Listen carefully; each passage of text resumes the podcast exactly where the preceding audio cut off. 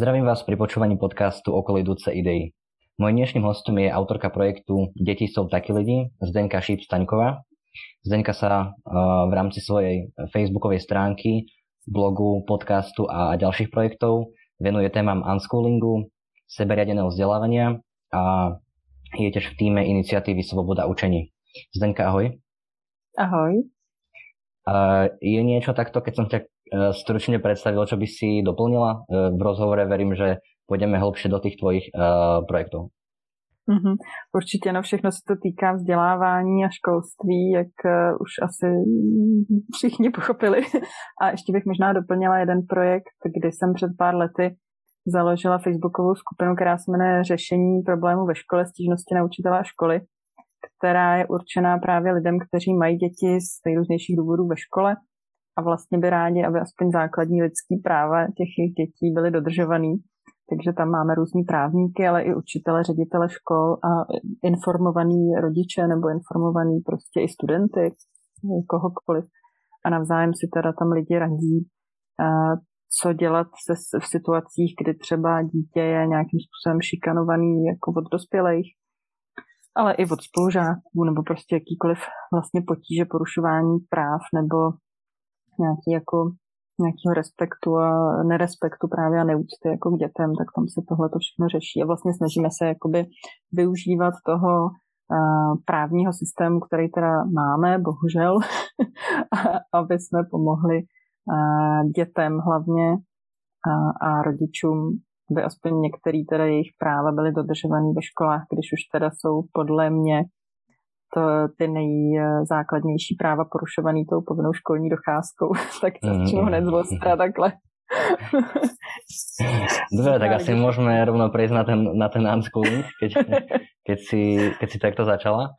A, tak e, prosím posluchačom približe, že čo to je vlastne je, lebo a ja osobne som o tom ako netušil, počul som o tom mm-hmm. koncepte niekde, ale, ale nejakú bližšiu definíciu som nemal. Ako si sa k tomu ďalej dostala uh, ty uh, vo svojom živote a jak to vlastně, co to vlastně je teda? Mm-hmm.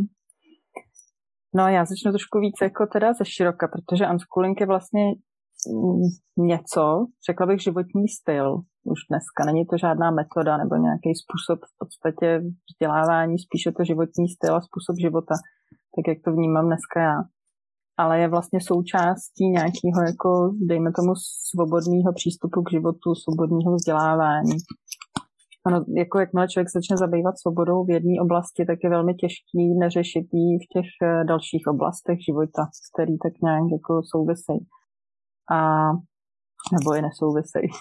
No a unschooling v principu je vlastně život bez škol. Je to život, jako by školy neexistovaly, takže my to máme tak, já mám tři děti, nejstaršímu synovi je 19, pak uh, mám prostřední dceru, je 13, ta právě do školy nikdy nechodila a je radikální unschooler ze vším všudy.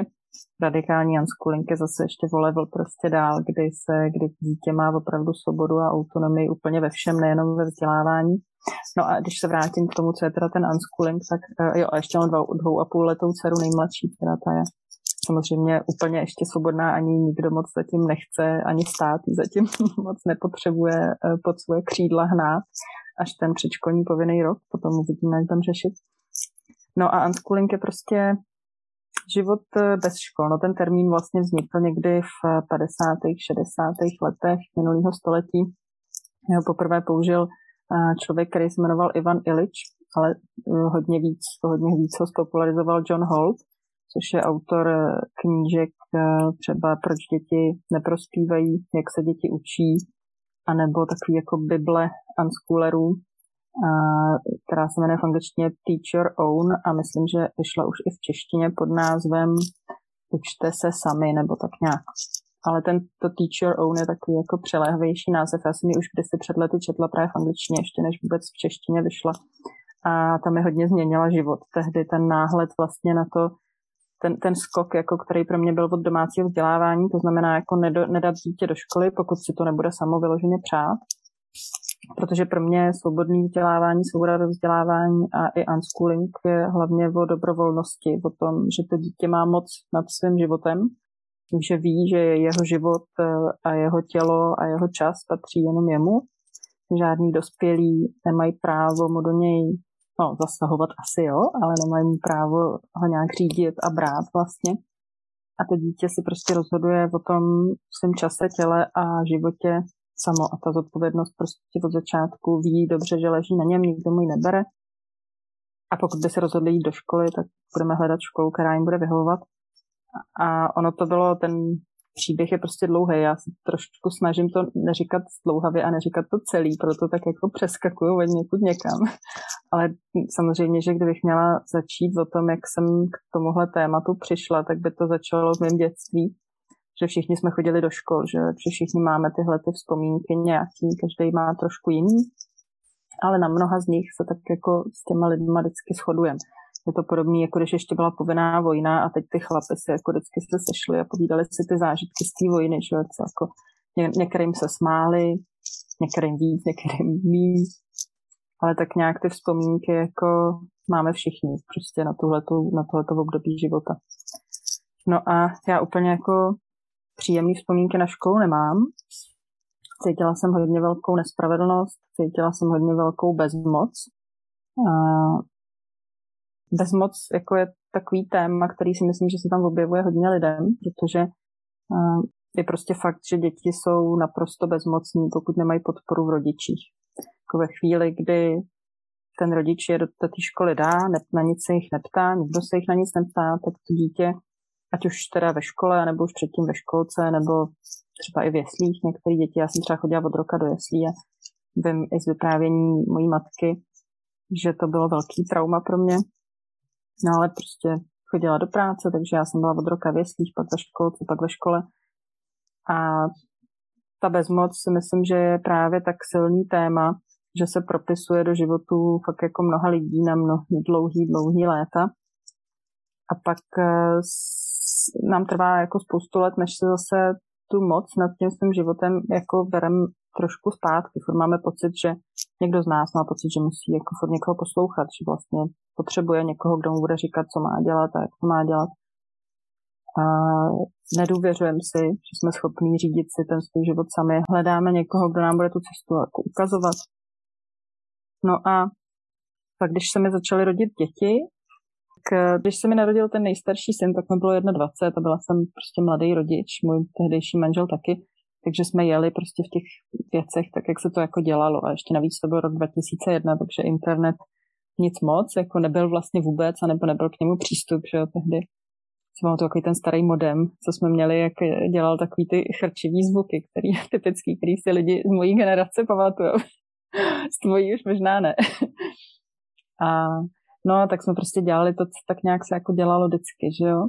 Ale vždycky jsem cítila, že k, že prostě mi v tom není dobře, jako že bych ráda ten vztah s těma dětmi měla založený na něčem jiným a že mm, akorát jsem ne, ne, neměla jsem ty nástroje a neměla jsem, neznala jsem jinou řeč, než tu, kterou jsem se naučila jako dítě, že jo, od svých rodičů. A nevěděla jsem, jak jinak, takže prostě jsme tak nějak jako dělali, co se dělá. Nikdy jsme teda ho jako nebyli, protože můj muž eh, ani já jsme neměli jako tyhle tendence a můj bývalý muž je velmi laskavý člověk, takže on vlastně tak nějak jako eh, přirozeně tíhnul eh, k, k té úctě jako k dětem, ale nebylo to prostě v takový míře, jako, jako třeba fungujeme teď. No a pak vlastně, když bylo Danovi, když mu, bylo, když mu byly čtyři roky, tak jsme si, jo a on byl vlastně, on byl takový jako zvláštní dítě. On začal v roce a půl znal všechny písmenka a ve třech letech začal číst najednou a byl takový jako hrozně ve všem napřed, ale my jsme neměli úplně srovnání, tak jsme to nějak jako, viděli jsme, že jako bude chytřejší než takový jako běžný tříletý dítě třeba. Ale jak eh, jsme úplně neměli srovnání, neměli jsme okolo sebe stejně starý děti, tak jsme to prostě nějak neřešili. A když mu byly čtyři roky, tak šel do školky. On teda jako nechtěl tam chodit a nebyl, nebyl rád, eh, byl z toho nešťastný, ale my jsme prostě si mysleli, že přece musí chodit do školky, aby se připravil na tu školu, že jo. A tak se to prostě dělá. Babičky samozřejmě taky říkali, že přece musí chodit do školky, takže chodil. Akorát jsme v té době řešili, co s ním potom, kam ho dáme na základku, protože jak byl jako chytrý, byl hodně napřed eh, v mnoha věcech, tak jsme si říkali, aby se tam jako nenudil. Tak jsme s ním šli do pedagogicko-psychologické poradny a do centra nadání při Menze a tam nám ho na obou těch místech diagnostikovali, dostal nálepku, že je mimořádně nadaný dítě a doporučili nám hledat školu, která bude umět pracovat s těma dětma. No a tak jsme hledali a nakonec jsme ho dali do jedné školy na Praze 1, kam potom chodil vlastně celou povinnou školní docházku.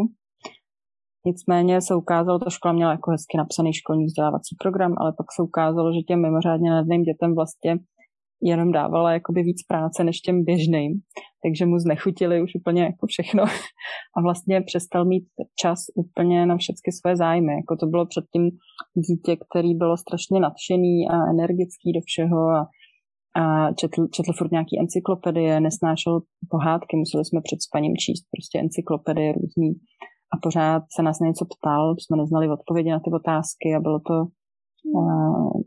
byl prostě hrozně zvídavý a, a takový nadšený. No a teď jsem sledovala, jak z tohohle dítěte se postupně v té škole stává prostě plnič očekávání těch dospělých. A jak vlastně jediný, co ho, co ho zajímá, je, jestli, co, co bude jako v tom testu, že jo? A vlastně ten zbytek, to vždycky si pamatuju takový ty momenty, kdy za mnou přišel, jestli mu pomůžu se učit na nějakou písemku a já jsem mu začala něco říkat, co bylo v té učebnici, co mi přišlo zajímavé a on mi říkal, to mi, to, ne, to mi neříkej, to nepotřebuju, to nebude v testu. A tyhle ty momenty jako se mi skládaly a pak se začalo dít to, že on, on tam teda na začátku chodit nechtěl, ale my jsme prostě zase první, v první třídě prostě jsme ho jakoby donutili tam chodit vlastně. Neviděli jsme jinou možnost ani tehdy, buď nebylo domácí vzdělávání vůbec, nebo jsem o něm neměla vůbec žádné informace, to byl rok 2000, sedm, osm, sedm asi. No a takže tam prostě chodil a velmi rychle se jako bohužel přizpůsobil vlastně. A pak neměl jiný kamarády než v té škole. On je takový jako citlivý a uzavřený, tak nikdy neměl žádný jiný kroužky, takže vlastně jediný kámoš, který měl, měl v, těch, v té škole, což je mimochodem si myslím další věc, která je jako hrozná, protože když to dítě se rozhodne teda nechodit do školy, tak je samozřejmě mnohem složitější pro něj si hledat ty kamarády. Není to nemožný, není to jako extrémně složitý, ale vyžaduje to mnohem víc energie a investice časový a, veškerý i od toho rodiče. Protože prostě drtivá většina dětí chodí do školy. To prostě jako kdyby to byla nějaká norma. Já jsem teďka se hodně zabývám psychologií, což jako souvisí s tím, co píšu a co dělám. A třeba ve vývojové psychologii jsou různý období že, toho vývoje. A teď je tam období jako novorozenecký, kojenecký, batolecí, pak je nějaká teda dospívání a dospělost a pak je stáří. A tohle jsou všechno věci, které jsou, vycházejí ty názvy jako těch období z nějakého přirozeného vývoje člověka. No a mezi tím jsou jediný tři období, které vycházejí z něčeho úplně jiného, ty názvy těch období. A to je předškolní věk, pak věk nástupu do školy a mladší školní věk. Jako kdyby prostě ty věci, jako kdyby ta škola definovala uh, nějak jako člověka.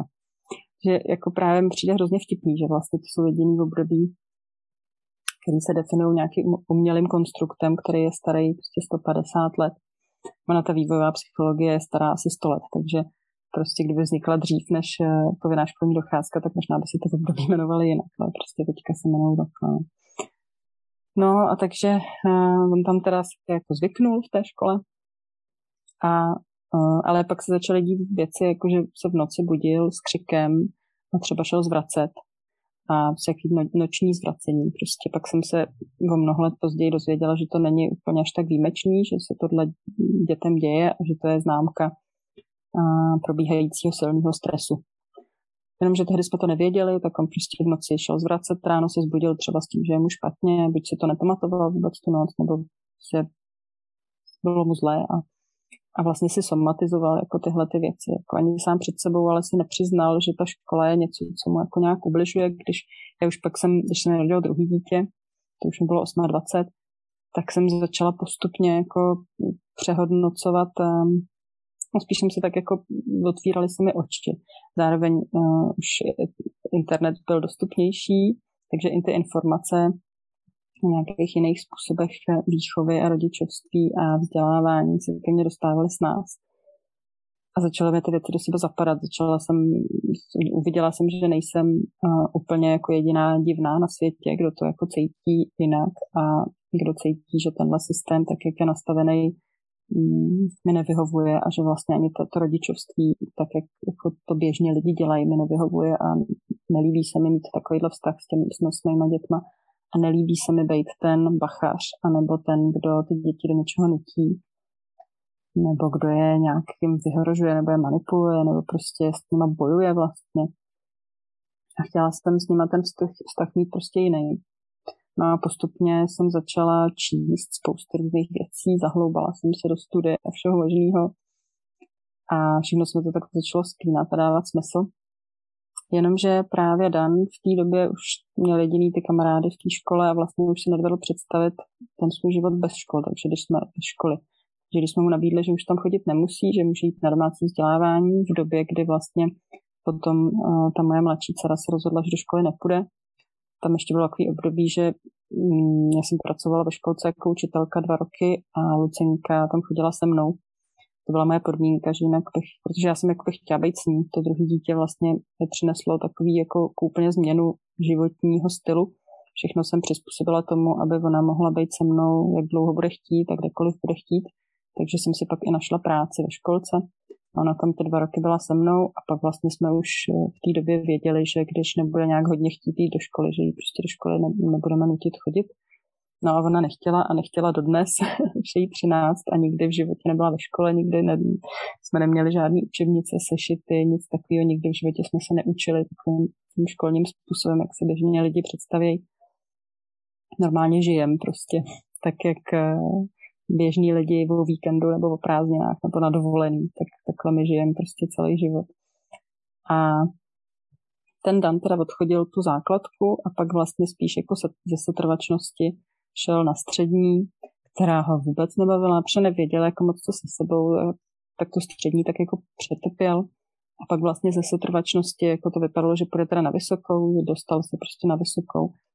A naštěstí v září si uvědomil, nebo že, že prostě to není jako, že vlastně by ho to jako nenaplňovalo nebo nebavilo. A rozhodl se teda nejít teďka na výšku, takže teď eh, uvidíme, co bude dál, teď jako odpočívá a ozdravuje se z toho systému z těch mnoha let. A já doufám, že si vezme tolik času, kolik bude potřebovat. On jako ví, že, doufám, že ví, že má podporu naši, moji i mýho bývalého muže. Takže uvidíme. No, myslím si, že jste nazbírali jako pěknou řádku různých traumat z té školy, stejně jako velká spousta eh, dalších lidí. A já právě tím, že jsem byla v té svobodě učení, jak si zmínila, svoboda učení teďka je mm, vlastně nevyvíjí už dlouhý léta žádnou činnost, ale udělali jsme, myslím, velkou spoustu práce od roku 2012. Spořádali jsme velkou konferenci ve listopadu 2015, takovou vlastně první jakoby úvod úplně do toho tématu svobodného vzdělávání a unschoolingu v Česku. Tam vlastně jsme sem jakoby dovezli to téma, jako předtím občas někde maličko se o unschoolingu jako mluvilo, bylo pár lidí, kteří o něm věděli a nějak se mu věnovali. Bylo pár lidí, kteří věděli o svobodných školách, jako jsou Summerhill nebo Sudbury Valley školy. Ale bylo to hrozně jako jenom takový malinký ostrůvky a my vlastně jsme to jako pořádně sem přivezli, přinesli tohleto téma a rozdířili jsme ho tady. A vlastně mm, právě díky tomu, že už fakt těch, nevím, skoro deset let se pohybuju v téhle oblasti a vlastně jsem jako v jádru toho hnutí, řekněme, nebo iniciativy toho svobodného vzdělávání, tak se ke mně dostávají a píšu ten svůj blog, který si zmiňoval, děti jsou taky lidi a natáčím na YouTube kanál a dostávají se ke mně jako zážitky spousty a spousty lidí. A vidím, že to vůbec není ojedinělý, až ty zážitky máme všichni, no ne všichni, ale většina z nás je má velmi, velmi podobný. A opakuje, opakuje se vlastně ten taková ta jako ten, ten, často ten pocit právě bezmoci, toho, že, že tu moc nad těma životama, těm dětem prostě berem a berem jim ji furt dál a dál i tím dalším a dalším, co se rodí. A bych eh, hrozně ráda byla tím hlasem jako těch dětí, protože bohužel děti jsou poslední taková skupina lidí, obyvatel, která není emancipovaná, která není prostě skutečně rovnoprávná. A, a myslím si, že je to proto, že děti prostě nemají ten hlas v tom veřejném prostoru. Oni jako nemůžou mít, oni nemají volební právo, nemůžou, vlastně jsou závislí na rodičích, jak samozřejmě psychologicky, psychicky, tak fyzicky a, a reálně. Nemůžou vydělávat peníze, že ne, nemůžeš zaměstnat prostě 12 letý dítě třeba, který třeba by chtělo odejít od rodičů a prostě to nejde. A může jít jako do dětského domova a tak dále, jo, ty ústavy taky vypadají jako různě. No, je to téma je jako obrovský a široký, ale já bych ráda, aby právě se víc mluvilo o tom, hm, jednak se hodně zabývám teďka posledních eh, x měsíců uh, traumatem a studiem toho, co trauma způsobuje, co všechno je trauma jak, a co všechno, jakým způsobem se projevuje potom v životě. A třeba ve Spojených státech a ve Velké Británii je to obrovský téma. Teď prostě probíhá, proběhla obrovská trauma superkonference, který kde bylo asi 90 hodin přednášek který postupně schroustávám a postupně nakouk, nakoukávám a načítám. A je to teď eh, možná i díky pandemii, je to teď jako velký téma, protože se hodně lidem otvírají nějaký no, pandořiny skřínky duševní a řeší vlastně spoustu věcí, které předtím neřešili. Tak to je jako super. No a já bych hrozně ráda, aby se právě mluvilo o tom, co mm, cítí děti a jak jak se, jak, jak strašně moc jim jako různýma způsoby ubližujeme a jak to prostě není vidět na první pohled. Určite. A keď si, keď si hovorila o tom, ako vlastne ty si so svojimi deťmi prešla na ten unschooling v praxi, viem si predstaviť, že to muselo chcieť veľa odvahy. Predsa je to stále kontroverzná téma tak uh, aké boli možno najväčšie prekážky, s ktorými si sa stretla? Či možno nejaké tvoje vnútorné hlasy alebo tlak z okolia? Uh, ako sa ti podarilo vlastne, vlastne ich uh, prekonať? V tom, že OK, teraz moje deti nenastúpia do toho vzdelávacího systému, ako ho všetci poznáme. Hmm. No, ono je to hodně divný dneska, ale před těma sedmi lety to bylo ještě divnější samozřejmě. To nás bylo ještě mnohem méně. Dneska je těch domškoláků víc a přibývá jich, což je super. A tehdy to bylo ještě jako divnější. No a ještě vlastně jako domškoláci byli, ale většina těch domškoláků a většina to tak má i teďka, mají opravdu tu školu doma, že se prostě učí to, co by si ty děti jinak učili ve školách a vlastně jednou za půl roku na to přeskoušení, kde to teda předvedou, co se jako učili a vlastně fungují tímhle tím školním způsobem. A my fungujeme úplně jinak, jak jsem říkala, že prostě nic školního neděláme, nic takového jako nevedem, protože nám to nedává smysl nikomu a nebaví nás to, nikdo to jako nechce z nás dělat. A to už je pro spoustu lidí jako hodně nepochopitelný. No a samozřejmě jako na, každý má nějakou jako cestu, že, po který prostě postupně jde. A jasně, že jsem taky začínala, když jsem pracovala v té školce, tak jsem prostě připravovala těm dětem různé věci, které jako bychom spolu mohli dělat, že jo? ještě i v té školce a potom i té Lucence doma. A oni, když jsou ty děti malí, tak jsou často jako vděční a nadšený a dělají s tebou prostě všechno možný. No ale někdy, když jsem něco jako připravila, co mi přišlo skvělý a ty děti to pak třeba nebavilo nebo to nechtěli dělat, tak jsem úplně cítila tu frustraci, jak jako si říkáš, oni jsou prostě nevděční, já se tady můžu rozkrájet. No a to byly všechno, to prostě tohle byly takové jako aha momenty, kdy jsem si říkala, no ale teď jako, proč by jako měli, teď je to vůbec přece nemusí zajímat, oni si chtějí dělat své věci, chtějí si tady hrát a je to úplně v pořádku, je to v pohodě.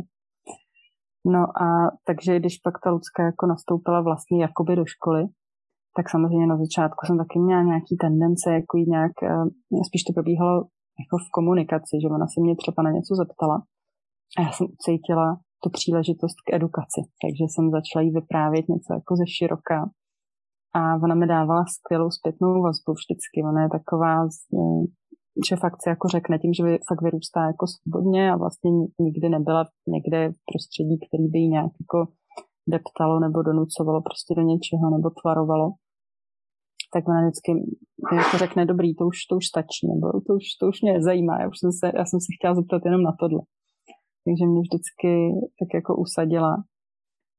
A já jsem se postupně naučila pouštět jako tady ty různý návaly, jako nějakého pedagogického chtíče, jako pedagogického působení. A prostě normálně uh, si povídáme, komunikujeme spolu, třeba tak jako my dva teďka spolu, prostě bavíme se o tom, co nás baví, co nás zajímá. Obou straně, nejenom já jí říkám, co baví zajímá mě, ale ona taky mi to říká a všichni si to tak nějak jako říkáme. Já bych teda teď, oni jsou, že Dan už je za pubertou, ale Lucinka je teďka jí 13, takže teď určitě si se mnou povídá méně, než bych si přála, ale věřím, že se to zase překlene tohleto období a myslím si, že je to úplně normální, že prostě a teď má jako jiný priority a jiný zájmy. No, jako tam v těch straších, co tam jako objevuje, tak eh, jsou takové dvě linie. Samozřejmě jedna věc je, že unschooling není v Česku legální.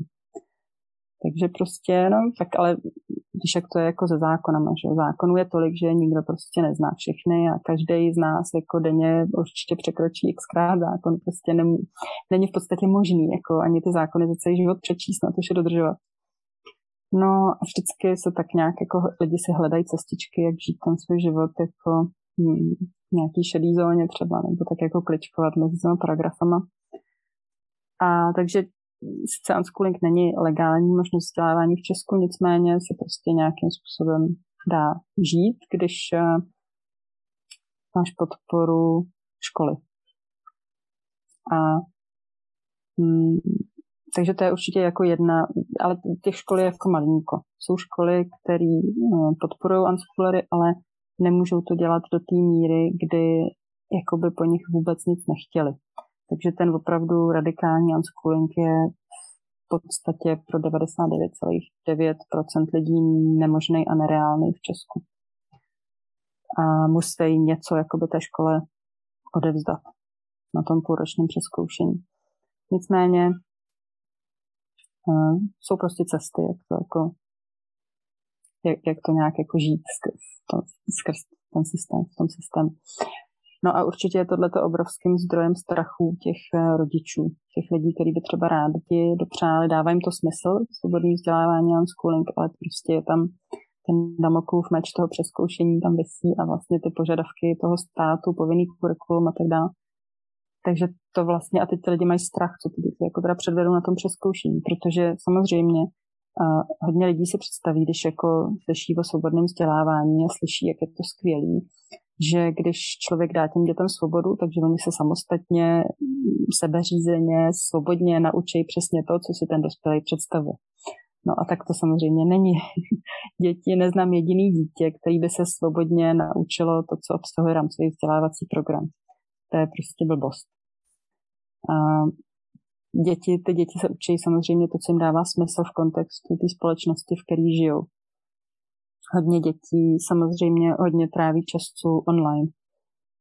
A nicméně zase třeba často velmi dobře ovládají angličtinu, protože to je prostě věc, s kterou se jako setkáváš na internetu celkem, to, to se tomu jako nevyhneš. No, ale zase jsou věci, kterých jsou logicky prostě pozadu, nebo logicky jakoby neobsáhly, prostě protože je nezajímají, nebaví. A já si myslím, že je to naprosto v pořádku a spíš tu svoji roli vnímám jako ochranu toho dítěte před těma požadavkama státu, který ani mně nepřipadají legitimní a nepřipadají, nepři, ne, nemyslím si, že to dává smysl a hlavně si myslím, že je absolutně nepřípustný, aby stát takovým způsobem zasahoval do, do rodin, do svobody té rodiny. Myslím si, že vzdělávání by mělo být odpovědností fakt jako těch dětí, maximálně rodičů. A že stát do toho nemá vůbec co kecat.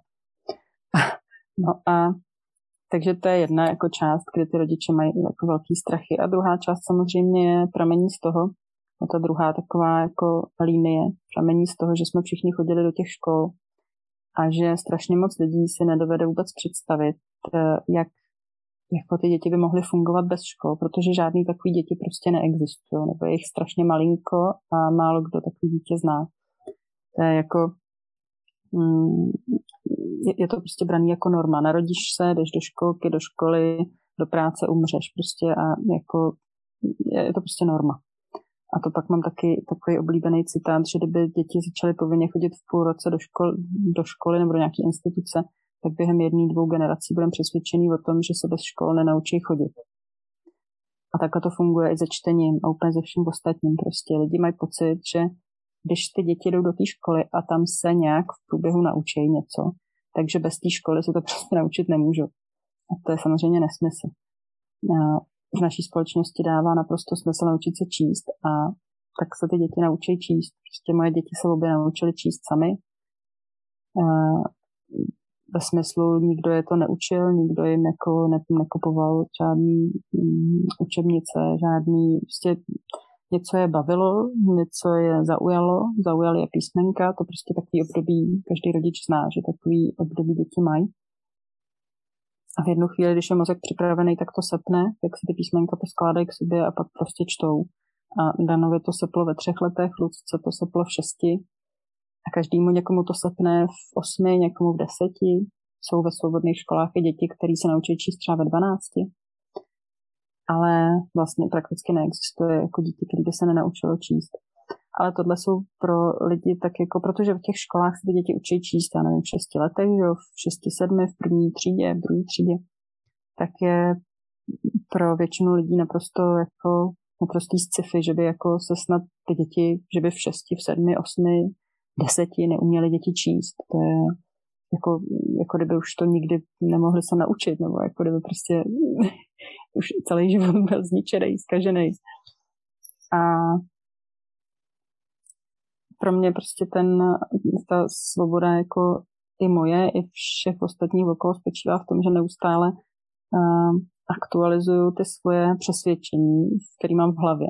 Jakože jestli opravdu tohle je tak důležitý, jestli opravdu si to já myslím, anebo že to je tak důležitý, anebo jestli mi to někdo prostě implantoval v průběhu uh, mýho vlastního dětství.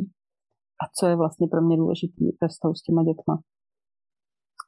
A snažím se nad tím přemýšlet bez ohledu na to právě, co si myslí všichni ostatní okolo. Keď si spomínala teraz práve napríklad to s tým, e, ako sa tvoje deti samé naučili čítať, um, tak e, chcem sa spýtať, aká bola, použila si slovo, že samé, ale aká bola úloha tvoja buď v tom, ale, ale i obecne tvoja úloha ako mami v, v tom procese toho, čo sa tvoje deti vlastne naučili sami bez tej, bez tej školy. Mm-hmm. Já vnímám tu svoji úlohu jako někoho, kdo vytváří to bezpečné prostředí pro to, aby ty děti mohly se rozvíjet v tom, v čem chtějí a co jim dává smysl a co ale většinou nemusí dávat smysl někomu úplně jinému nebo ostatním dospělým a tak, takže to může být prostě úplně cokoliv. A tím hlavním nástrojem toho učení si myslím v, těch, v té naší rodině je prostě fakt komunikace. Jakože hmm. se spolu bavíme, když, se, když děti něco zajímá, se zeptají a já jim odpovídám. A to samozřejmě neznamená, že nesmím jim nikdy nic nabídnout nebo že jim nesmím něco navrhnout. A já si myslím, že to fakt funguje jako úplně podobně jako mm, mezi partnerama, kdy si prostě navzájem jako sdělujeme to, co, ná, co právě nás zajímá, co nás třeba někde, jako, co jsme někde četli, co nás nadchlo, co, co na, či, nad čím přemýšlíme, o čem přemýšlíme. A s těma dětma jako je to podobný právě tím, že se spolu bavíme, že spolu žijeme a že spolu trávíme hodně času, nebo aspoň jsme trávili dřív hodně času, tak je naprosto přirozený, že se vlastně furt bavíme spolu. Takže se navzájem furt vlastně obohacujeme. A ty, jako když eh, ono to není uh, tak, že normální dítě, který vyrůstá nějak jako svobodně, tak nikdy nepřijde za tebou s tím, že má nějaký projekt. prostě takhle jako děti, lidi nefungují, že to mají lidi představu, že prostě eh, asi zase převzatou z té školy, že, že přece jenom, když někde se jako vzdělávají děti víc alternativně a tak jakože svobodnějíc, tak, tak dělají třeba projekty. Ale v životě prostě takhle nefunguješ. Že? V životě tě něco zaujme, život vlastně funguje úplně naopak než škola, že? Něco tě zaujme, něco tě natchne a tak hledáš cesty, jak se to naučit. No třeba nevím, jsem se chtěla naučit šít, tak jsem prostě šla na internet, logicky, kam dneska jdeš, že když se chceš něco naučit, jdeš na internet a najdeš miliardu různých kurzů zadarmo i placených a můžeš se naučit fakt jako cokoliv. Takže jsem šla na internet no a naučila jsem se šít prostě podle internetu. No a kdybych měla vedle sebe, okolo sebe někoho, o kom bych věděla, že umí šít, tak bych pravděpodobně šla třeba za ním a, a zeptala se ho na nějaké věci, které buď, buď bych to chtěla se naučit od něj přímo, anebo bych se doptala na něco, co třeba nechápu z internetu, co mi nejde. No a ty děti fungují velmi podobně. Prostě když, eh, když se učili jezdit na kole, tak to zkoušeli, zkoušeli, tam nešli na internet, ale prostě vzali kolo a zkoušeli, zkoušeli. Když to ve škole, taky ve škole ti prostě řeknou, tohle se nauč, protože to budeš jednou k něčemu potřebovat. Ale uh, vlastně to je úplný opak toho, jak právě funguješ v životě. No a Lucka třeba, nevím, hraje uh, online hry na internetu, tak uh, protože chce rozumět a chce umět komunikovat v angličtině, tak si prostě nainstaluje Duolingo a jede si už, já nevím, několik let si prostě každý den 10 minut jede Duolingo a něco si tam jako dělá. Když byla mladší, tak samozřejmě se mě víc ptala a víc jsme se jako o těch věcech bavili. A samozřejmě vnímám jako svoji úlohu i to, že, je, a, že jim dopřávám nějaký úplně nechci říct jako podnětný prostředí, protože to může vypadat, že jim jako vytvářím nějaký edukativní prostředí, jo, nebo prostě nakupuju nějaký pomůcky a takové věci. Tak to už dávno ne, jako takový období už jsem měla taky, ale už to mám za sebou. Myslím si, že naprosto stačí uh, ten svět, který je okolo nás a vlastně jasně, jako jezdíš na vejlety, děláš prostě, co tě baví. Asi kdybych eh, nejradši byla zavřená doma a nechtěla jako chodit ven a vlastně nic nedělala, nic mě nebavilo, tak to pro děti třeba tolik inspirativní nebude. Ale oni si tu cestu najdou jako i tak. No ale já jsem prostě brala na různé fejlety, do muzeí, prostě mě vlastně bavilo jako s těma dětma žít a zažívat s nima vlastně ten svět, protože to je hrozně hezký, pro ty děti je všecko vlastně poprvé. Když jsou malinký úplně, tak je to úplně jako boží, že prostě s tou dvou a půl letou kamkoliv jdeš, tak tak ona je ze všeho nadšená, že jo, a ty vlastně můžeš, to, to je strašný antidepresivum, to je jako super, protože všechno tak jako prožívají nadšeně a vo všem se s tebou baví, že jo, a tohle mají třeba, nevím, do, nevím, třeba do deseti let, jako je to takhle jako super a tím, že jsme byli hodně intenzivně spolu s tou Luckou, tak mě to prostě bavilo tohleto, být její přítomnosti a vlastně sdílet s ní ten prostor a být jí jakoby k dispozici. Keď si teraz uh, spomínal vlastne ten internet, tak mi, mi vlastne napadlo, uh, mi napadlo vlastne stručne to potiahnuť do toho, že i tá druhá stránka toho internetu, na čo môžete deti naraziť a aká je tvoja úloha v tom, uh, neviem, či vhodné slovo sú hranice, ale treba, že OK, že toto nie je neviem, alebo že ako veľmi sú slobodní, hej, že toto nie je obsah, mm. na ktorý by si sa, ktorý je mm. fajn sa pozerať, lebo predsa mm. môžu, uh, môžu na, na hocičo, hocičo naraziť. Takže mm. ako si ty do tohto vstupovala a ako by, ako, aký bol na to tvoj pohľad? Alebo je? Mm. Mm. Tohle je hodně častý téma. Já hodně jezdím po besedách, hlavně přes léto a na podzim, když jsem v Česku. A to se objevuje na každý besedě, tohleto téma, na každý besedě se tohleto probírá a je to i velmi častá otázka, který mi, když mi chodí jako do, do mailu nebo do, do různých messengerů a tak. A já o tom taky hodně píšu na blog a točím videa na YouTube. A já si myslím, že je to jako ze vším ostatním. Já si nemyslím, že zákazy a omezování, že vedou někdy k něčemu dobrému. Myslím si, že vedou maximálně k narušení vztahu mezi rodičem a dítětem, k narušení důvěry. A fungují hlavně jenom do té doby, než máme nad těma dětma právě tu moc. A ve chvíli, kdy tu moc nemáme, což může být velmi, velmi brzo, mnohem dřív, než si myslíme, ty děti uh, dneska má každý mobil u, u kamaráda si prostě dostanou na internet, že jo, někdo jim prostě něco ukáže, můžou jít na wi do obchodního centra, prostě můžou fakt jako eh, se milionama cest na ten internet dostat i bez toho, aniž bychom o tom věděli. A myslím si, že je mnohem horší, když potom v tomhle nastavení nastaví na něco, narazí na něco, s čím se nevědí rady a nemají tu důvěru za náma přijít a probrat to s náma. Takže já to mám naopak, já to mám zase založený na jako všechno asi, na, na, prostý, na prostý komunikaci a na tom, že se spolu bavíme o těch věcech, vo všem, co se na internetu může objevit, na co člověk může narazit. Ale zároveň Já, já třeba teďka jsem jako asi hodně aktivní na sociálních sítích, ale když něco nevím, jak se dělá na Instagramu třeba, tak jdu a zeptám se té své 13-letý dcery. Protože samozřejmě, jak ona, tak ten můj 19-letý syn vědí o technologiích mnohem, mnohem víc než já. Já jsem prostě z jiné generace a tady je to hrozně vidět na tom internetu, na těch technologiích.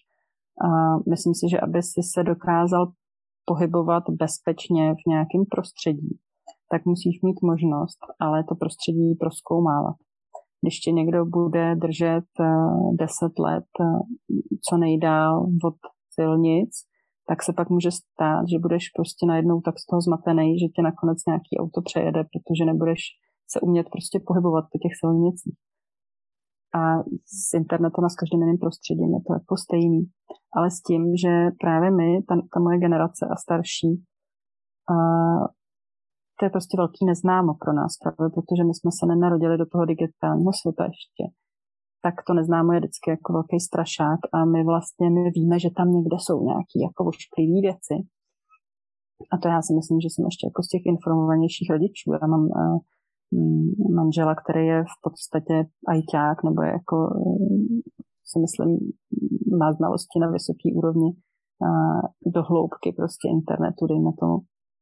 A myslím si, že já jako nejsem úplně úplná lama v, tom, v této oblasti. A, ale stejně ty moje děti toho vidí mnohem, mnohem víc, prostě protože se v tom prostředí přirozeně pohybují. A zároveň naprosto jasně vnímám, což jsem, se hlavně s tou Ludskou jsem to hodně vnímala, že ve chvíli, kdy jsem jakýmkoliv způsobem dala najevo, ona za mnou třeba chodila, přišla s nějakou hrou, že teďka hraje tady tu hru, tady objevila tuhle tu hru, nebo tady to video, nebo tady tu prostě písničku. A ve chvíli, kdy já jsem nějak dala najevo, že je to nějaká, že mám pocit, že je to jako blbost, nebo že, to, že tím jako opovrhuju nějak, tak okamžitě ona se jako stáhla, zavřela se do sebe a pak třeba za mnou druhý den už jako s něčím nepřišla. A ona jako hodně, jako si myslím, citlivá na tohleto. A já jsem si uvědomila, že to je vlastně hrozná škoda, že se jako ochuzuju o část toho jejího života, který ona se mnou prostě nechce sdílet. Samozřejmě, že se mnou nezdílí všecko, jo, ale prostě do nějaký míry mi přijde fajn, když si prostě tyhle ty dveře nezavřeme tím, že bychom odsuzovali to, co ty děti na tom internetu dělají, je to, myslím, hodně fakt generační věc. Jako nás nám nadávali, že čteme pod peřinou při lampičce, že si zničíme oči, že čteme knížku. Jo. Prostě eh, každá generace má něco. Když eh, se začaly vydávat knihy, tak eh, ta starší generace lamentovala, že už si lidi teď nebudou nic pamatovat, protože všechno budou mít napsané v těch knihách a že už že jim degeneruje mozek a tak dále. Hele, je to možné, že bude degenerovat lidský mozek. Kdo ví, a je taky možný, že se stane úplný opak. A my to nevíme, jako nevíme ještě přesně, jak technologie působí na mozek, nemůžeme to vědět, protože jsou s náma tady krátce, že jo. Ale já věřím tomu, že lidstvo se nějak prostě vyvíjí, evoluce funguje a hlavně ty technologie tady jsou a budou a nikam neodejdou.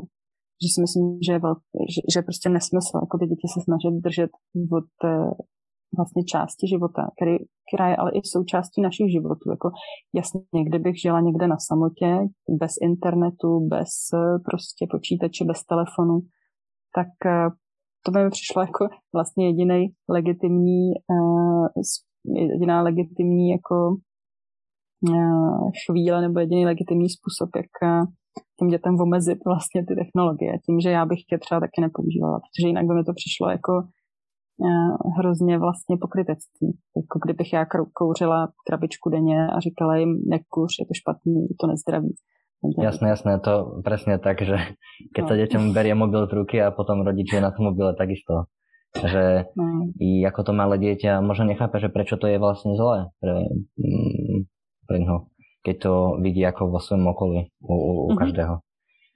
No jasně, no kdyby to bylo, to je právě ta jako naprostý rozpor v tom, že, že ty rodiče říkají, nedělej to, něco, něco, ale to dítě vidí, že rodič má ten mobil v ruce vlastně pořád a pořád ho máme okolo sebe a počítač a spousta lidí pracuje na počítači, že jo, tak a teď jako říkají tomu dítě, no jo, ale ty jsi malý a já na tom pracuju a ty máš malý mozek a já prostě potřebuji tady pracovat a nevíme, jak to jako působí na rozvíjící mozek.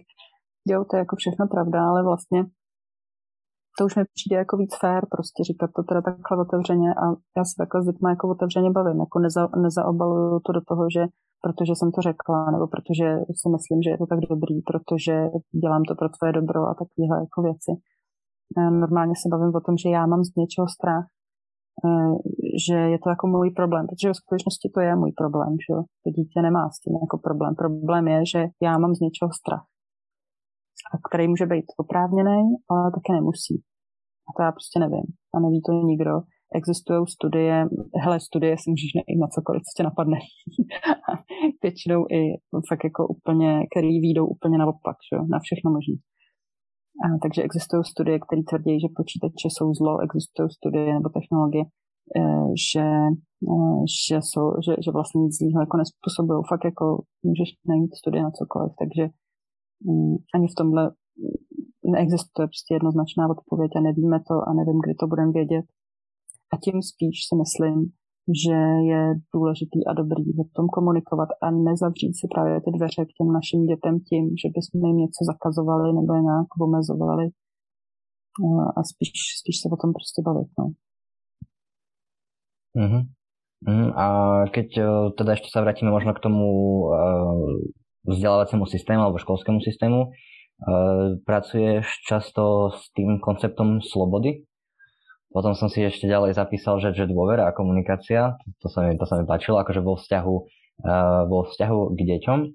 A teraz, keď sa vrátime na chvíľku e, k, tomu školskému systému, čo tam vidíš možno ako nejaký ešte ďalší hlavný problém, povedzme, okrem toho, že tie deti v podstate nie sú slobodné. E, to znamená, že e, sú ako nútené do vecí, ktorých nutne nemusia zaujímať. Ale já si právě myslím, že opravdu to jediný, co je problém, je nedobrovolnost.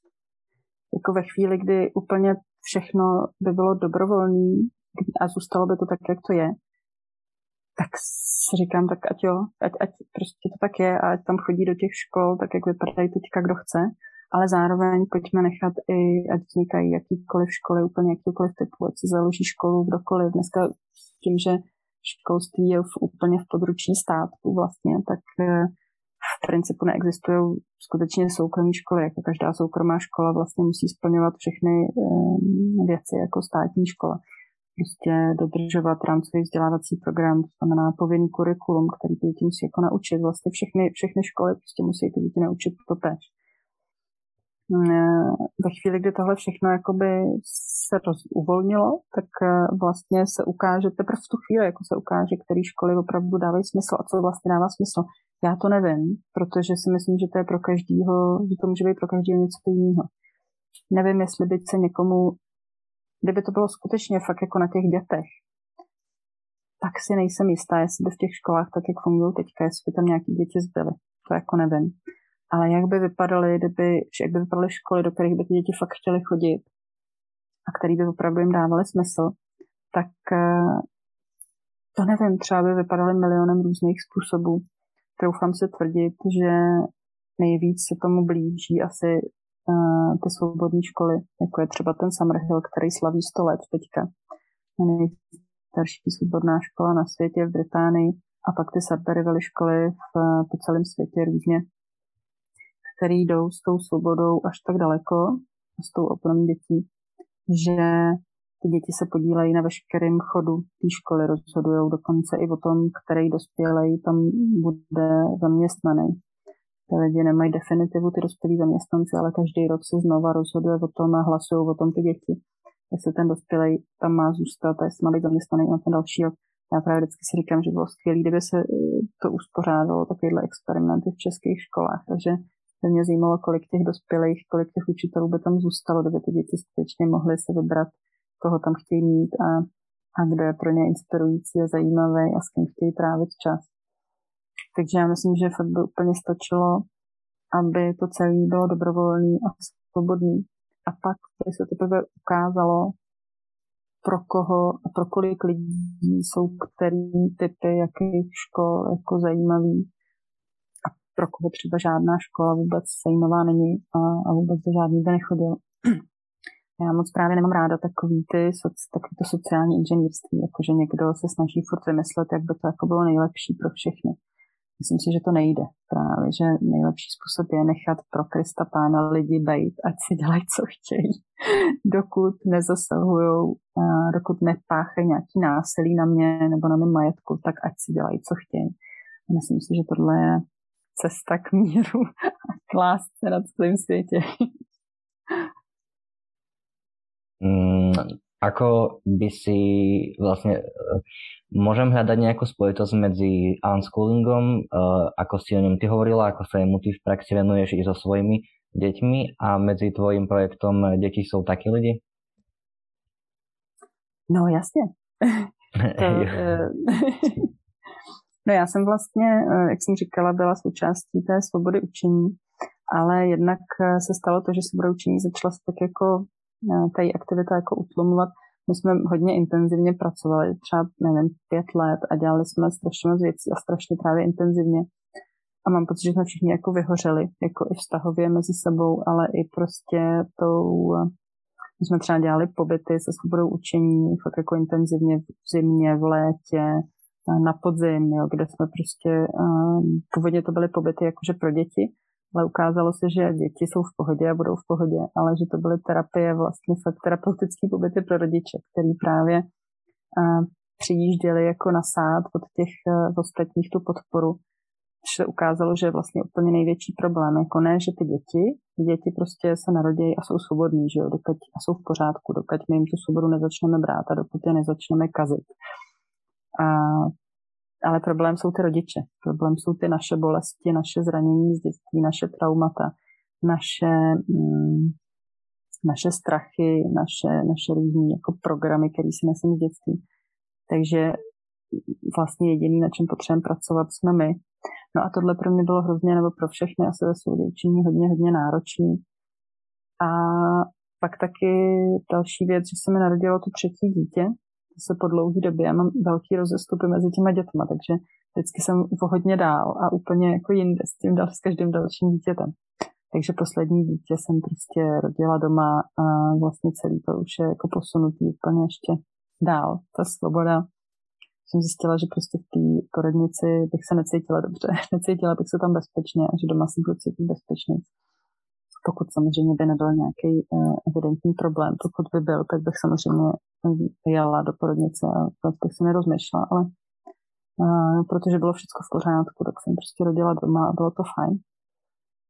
No a samozřejmě se mi otevřely, začala jsem řešit to rodičovství jako celkově, nejenom vzdělávání a svobodné vzdělávání, ale mnohem víc ještě s tím malým dítětem. Zase jsem se vrátila do toho uh, přemýšlení o vztahu k dětem no, obecně a i k, k těmhle malým dětem už takhle od malička.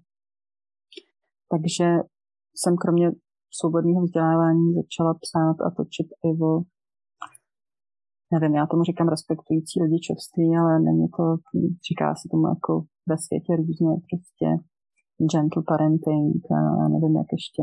Hmm ale prostě je to o tom, že dítě je taky člověk v podstatě a o tom, že je fajn se k dětem chovat se stejnou úctou a respektem jako k nějakým dospělým, kterých si vážíme.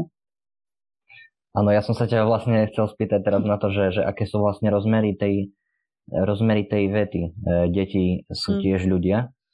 Uh, protože ja keď som videl či príspevky na uh, facebookovej stránke, alebo i na tom blogu, tak prvé, čo mi napadlo, bola nejaká tá jazyková stránka, ako my sa k tým deťom rozprávame.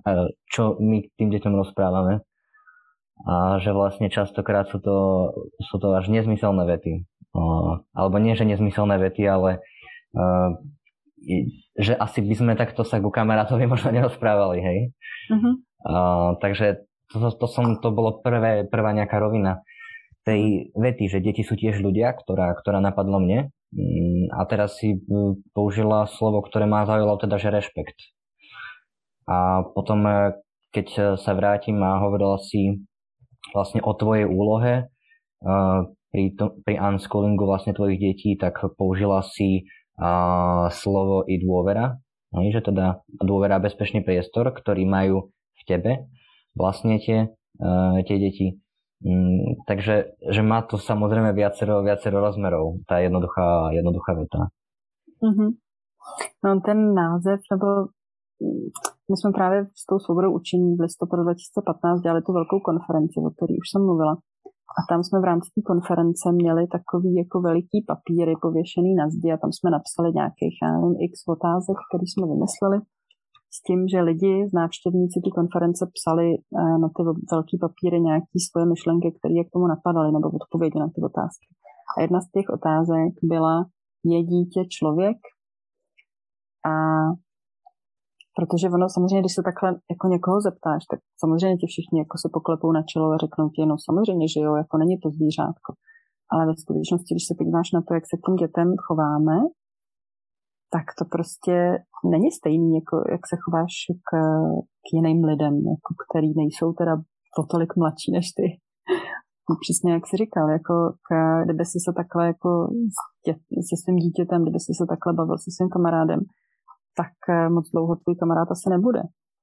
Jako já si nemyslím, že prostě lidi se chtějí takhle mezi sebou bavit, ale, ale s dětma se prostě bavíme jako velmi často a je, je to jako úplně automatický jazyk. To je úplně, já jsem to měla taky, samozřejmě, protože jsme v tom vyrůstali, jako je to prostě jazyk celé společnosti, takhle prostě to funguje, takhle uh, uh, je, je to prostě takhle nastavený. Ono třeba i když si vezmeš nějaký dětské knížky, když se vrátím k té škole, tak vlastně skoro neexistují eh, nějaký dětské knížky nebo příběhy nebo filmy, kde děti by nechodily do školy.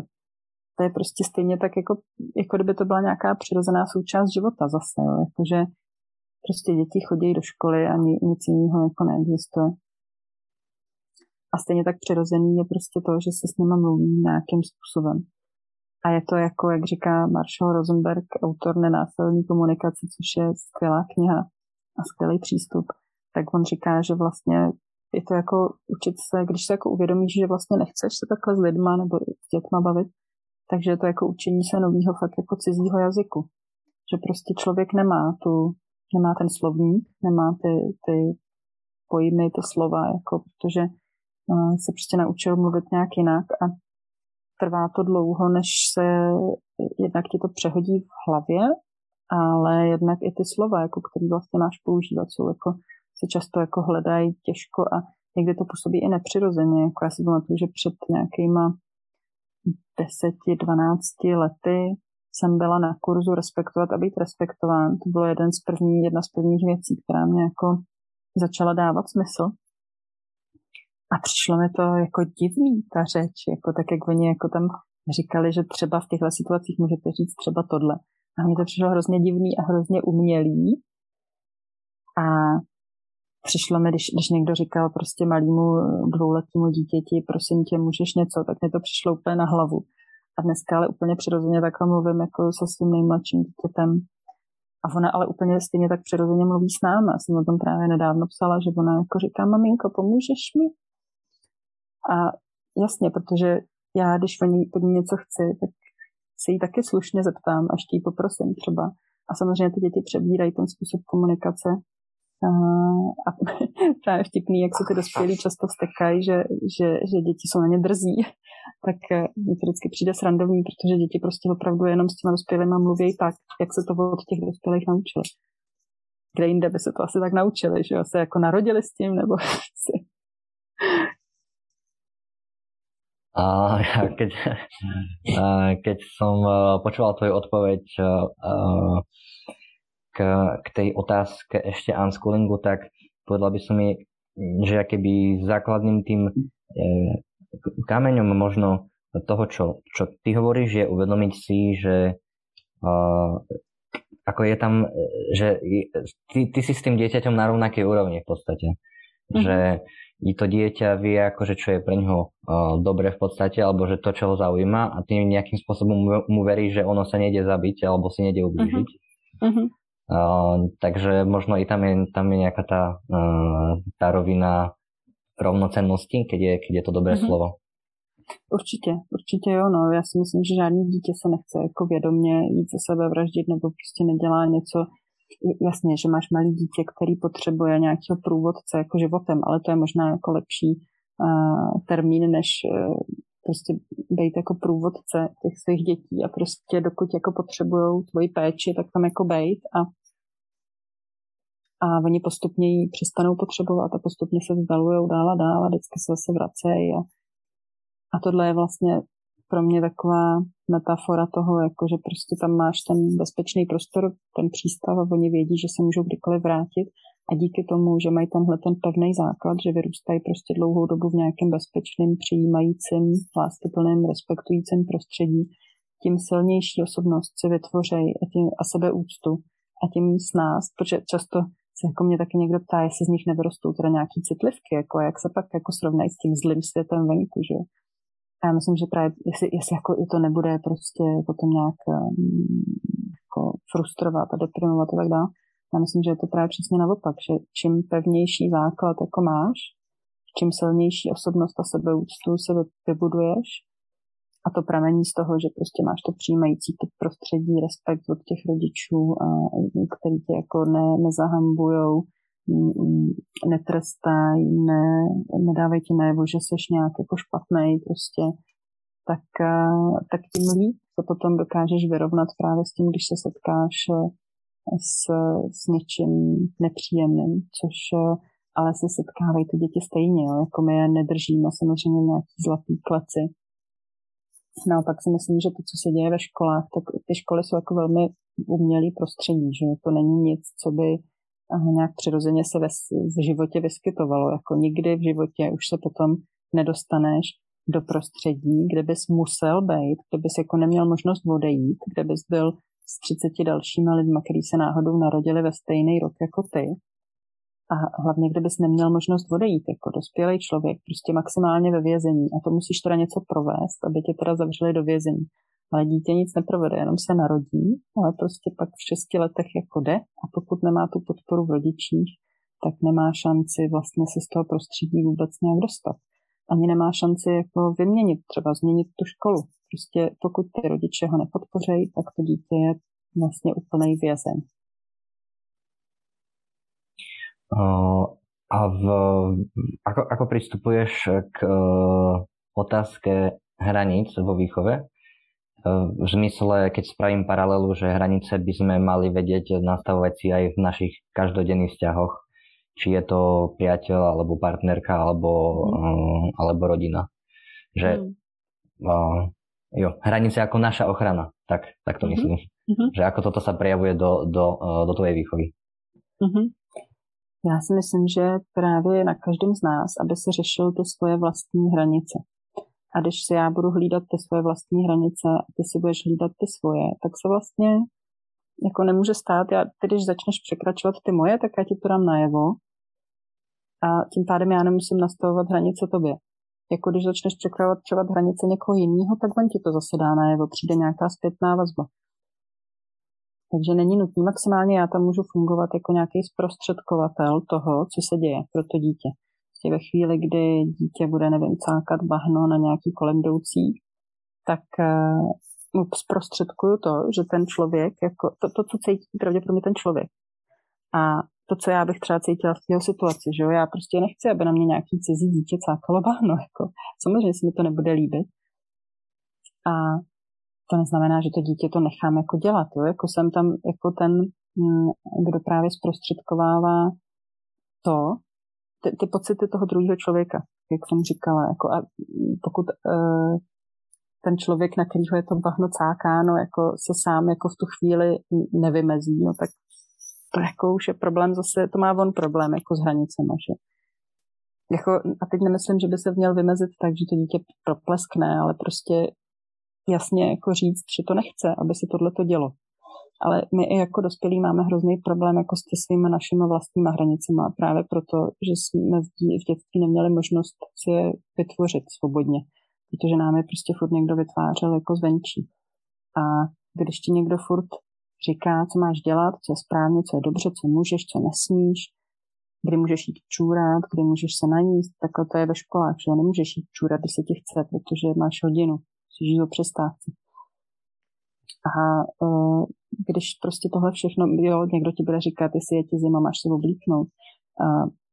Tak vlastně ne, nemůžeš jako zjistit, jestli kdy ti jako je zima. Ne, úplně se odpojíš jako sám od sebe, od svého těla, od těch svých jako hranic, který právě ne, nemáš šanci jako najít, protože ti neustále je jako někdo určuje zvnějšku.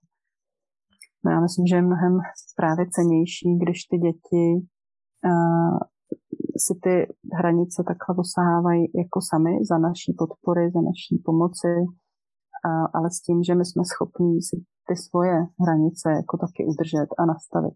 Myslím si, že ta hlavní práce je právě na těch rodičích vždycky vracet se prostě sám k sobě a k tomu, co teda je mi příjemný, co mi není příjemný. Jestli teďka už ustupuju vlastně moc na úkor jako něčeho, nebo jestli naopak vlastně tady nelpím na něčem jenom proto, že se to tak dělá, nebo jenom proto, hmm. že chci být důsledná, nebo já nevím co, a že mi to vlastně nevadí v tuhle chvíli. Alebo, a tohle všechno hrozně cítí. No. Hm, alebo ešte otázka, ktorá sa mi naskytá, je, je, je téma práve potrieb. Keď uh, hovoríme o tých hraniciach, tak i o tých potrebách uh, vlastne, áno, nejaké základné tie ľudské potreby, potreba bezpečia, alebo mm-hmm. tej blízkosti uh, toho rodiča, emočnej blízkosti. Um, takže i vlastne z toho, čo si hovorila, tak predstavujem si, že i to dieťa sa možno lepšie tak učí tie svoje potreby komunikovať. Uh-huh. Alebo teda, ok, to je určite dôležité. A, a uh, ja som dočítal knižku teraz v de- decembri od Jana Bendy, od psychologa, ktorý všímavosť a soucit se sebou. A práve ty si spomenula párkrát slovo uh, traumatu tak on vlastne pracuje s tým, no, jak e, vlastne my sa vzťahujeme sami k sobie a z čoho to vlastne pochádza. A teda vracia sa práve do tej vývojovej psychológie, o ktorej si ty hovorila tiež, že teda to je, to je to, čo nás formuje, že nech si akokoľvek nalhávame, tak proste tam je, tam je ten základ. A teda, že málo ktorý rodič, myslím si možno, že žiaden rodič sa nezobudí, že idem teraz uh, pokaziť moje dieťa, ale že sú to automatické reakcie. Sú naučené, mm-hmm. tak ako, tak ako si to tiež, tiež pomenovala. A teda aj, aj, aj na tomto sa ako ukazuje, že uh, nejaká tá, uh, povedzme, rešpektujúca výchova a, alebo, alebo možno vedomá výchova, ešte mi napadá pojem, mm-hmm. tak a asi nie je možná bez e, toho, aby človek seba sám spoznával, ako teraz dospelý. A bol tým témam otvorený i cez to, že OK, môže to otvoriť asi nejaké e, rany, povedzme. Jo, to si myslím, že si řekl a pojmenoval úplně naprosto přesně. Myslím, že mně se líbí taková metafora, jak v letadle ti vždycky říkají, že nejdřív máš nasadit tu kyslíkovou masku sobě a potom teprve tomu dítěti. A že vlastně takhle to funguje i v tom rodičovství, že jako abys mohl pochopit to dítě, vlastně i kohokoliv jako jinýho okolo, tak musíš chápat sám sebe, musíš znát, vědět, proč nějak jako na ty věci reaguješ. A jak jsem říkala, jsem přesvědčená o tom, že ty děti se rodí, fakt jsem přesvědčená o tom, že nikdo se nenarodí zlej. Že prostě se dítě narodí, má nějaký v sobě potenciál, nějaký obrovský ještě jsem uh, právě na té trauma konferenci slyšela příměr, který se mi moc líbí, že tak, jak se hovoří furt o tom, uh, jestli je něco vrozený, takový ten nature versus nurture problém, že jestli je něco vrozený, anebo jestli je to získaný výchovou. Uh, typické závislosti nebo nějaký sociopatický chování a tak dále. No já jsem tak přesvědčená o tom, že se prostě uh, narodíš s nějakýma predispozicemi a to prostředí potom ty geny zapíná. A ten příměr, o kterém jsem mluvila, uh, byl, že nějaká genetická výbava, že jako kulka ve zbrani. Že tam může zůstat celý život, nikomu nemusí ublížit. Ale že trauma je to, co stiskne spoušť a s tím letím úplně jako souzním. Myslím si, že to, že to naprosto odpovídá i tomu, co vím uh, z různých jiných se studia prostě různých jiných uh, oblastí psychiky a, a, a vývoje prostě lidí. Že opravdu ta výchova a prostředí, v kterém vyrůstáme, je naprosto zásadní a že toho můžeme zkazit strašně moc, ale hlavně nikdy není pozdě jako se snažit ještě o nějakou nápravu. Jako taky se mě občas lidi ptají, já už mám ty děti velký, jako je ještě vůbec, je, má to ještě vůbec smysl? Já myslím, že to má vždycky smysl, i kdyby nám bylo už prostě 80 a najednou jsme si uvědomili, že jsme teda mohli nějaký věci dělat jinak, tak je skvělý se o tom s těma dětma bavit, i když je jim třeba 60 těm dětem. Ale myslím si, že tu, tu sebereflexi jako vždycky oceněj. A není to o tom, že bychom se museli jako za to uh, vinit nebo se týrat tím, že jsme, že jsme to strašně pokazili. A to už jako nemá moc smysl, že jo. To prostě, co se stalo, nezměníme, ale můžeme změnit přítomnost a můžeme změnit budoucnost.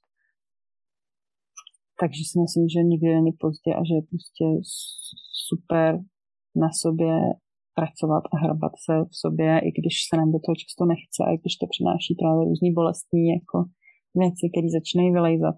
Jenomže ono vlastně vždycky, když se nám narodí dítě, tak to dítě vždycky začne takzvaně triggerovat jako ty věci, které nemáme vyřešené.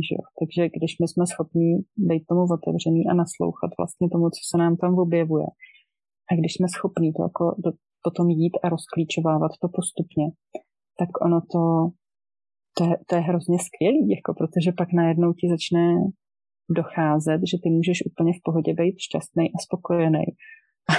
a to dítě taky může být šťastný a spokojený. Protože ty, ty se vlastně nemusíš nechat jako rozházet těma, eh, tím, co to tvoje dítě jako dělá. Protože pochopíš, že ty tvoje reakce na to nepocházejí z tohohle toho okamžiku, ale z něčeho, co se ti stalo kdysi dávno v dětství a co to dítě jenom teďka naťuklo.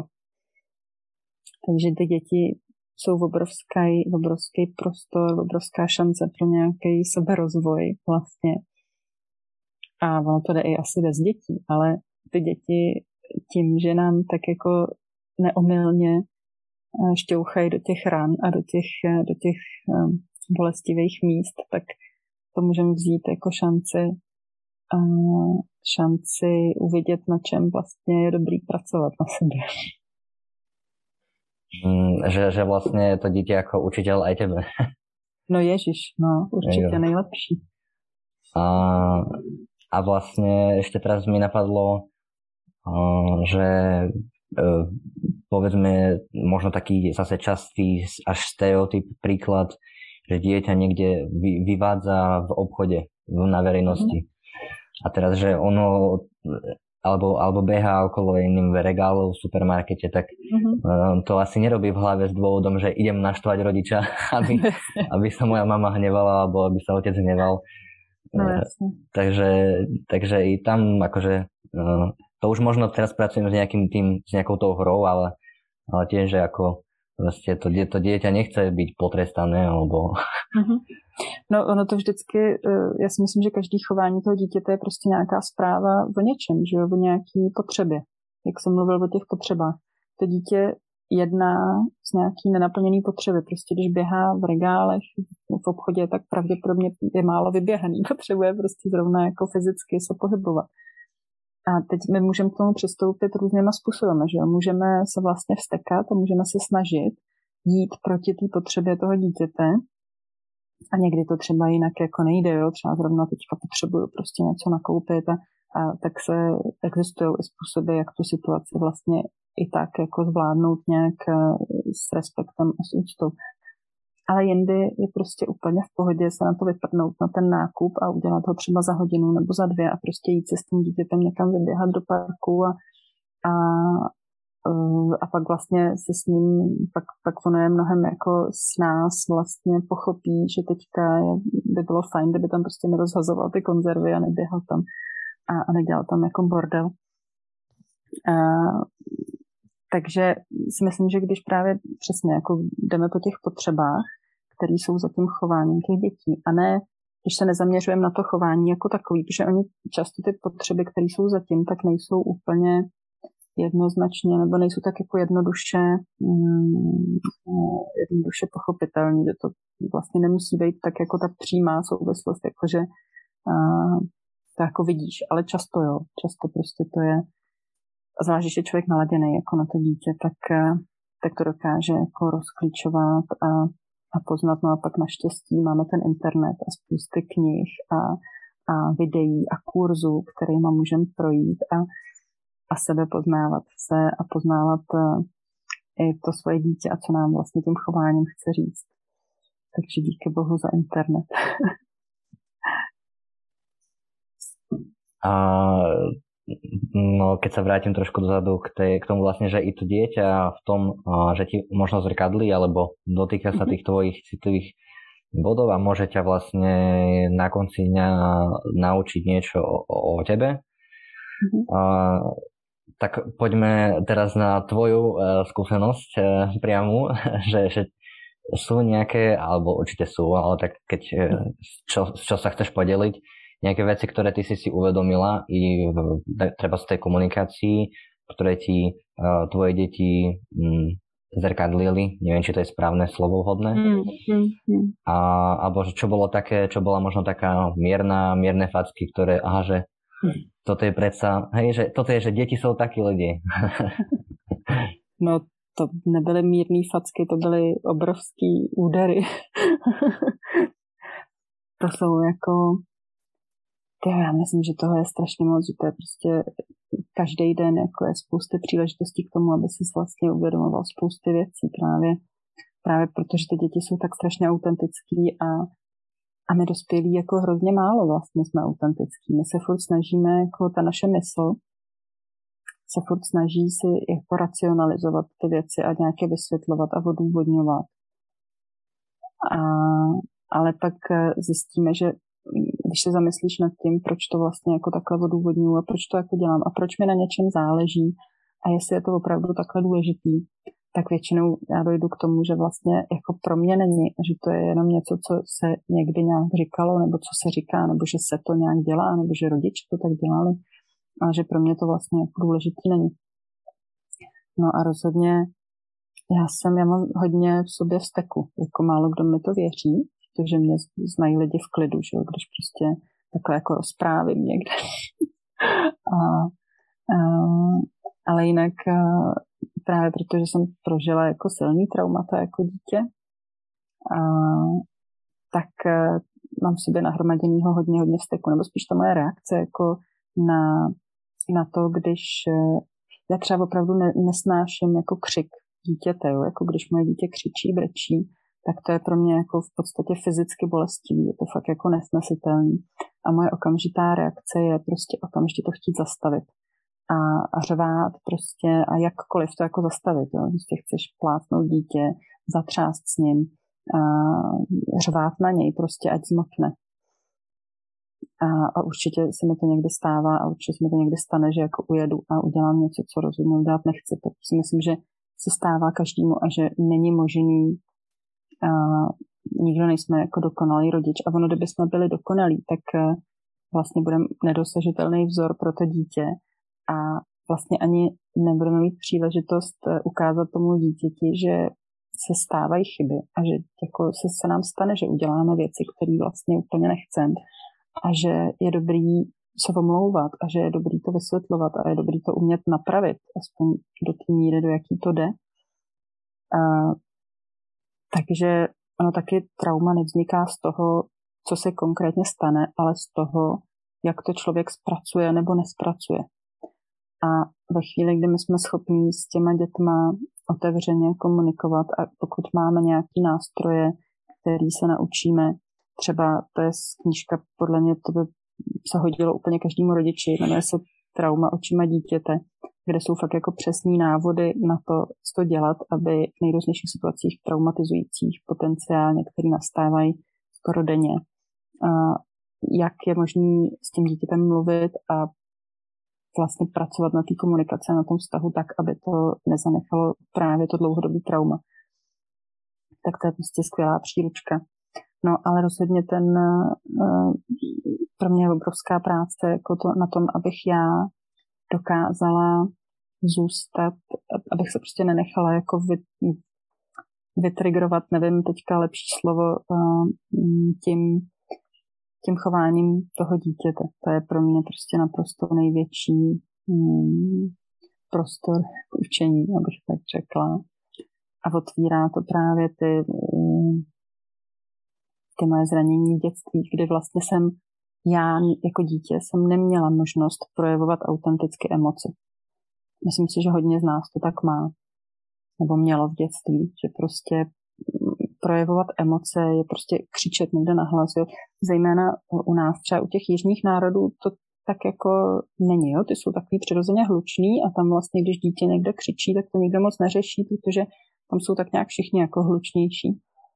Ale v Česku nebo v těch zemích, kde, je ta, mm, kde se jako tolik ty emoce neprojevují, tak si myslím, že je to větší, že, že je to větší prostě problém a že i, i, i tady v Česku to jako lidem hodně víc vadí, jo? jako když prostě ono je důležité, aby to dítě vlastně nebylo, když, když prochází nějakou jako silnou emocí, tak uh, není dobrý tu emoci popírat, nebo není dobrý to dítě jako za to zesměšňovat, nebo se ho snažit vlastně umlčet, což je jako automatická reakce hrozně moc lidí, jako ať to okamžitě skončí, ať prostě mlčí to dítě, protože co si pomyslí ostatní, teď to bude někomu vadit, že?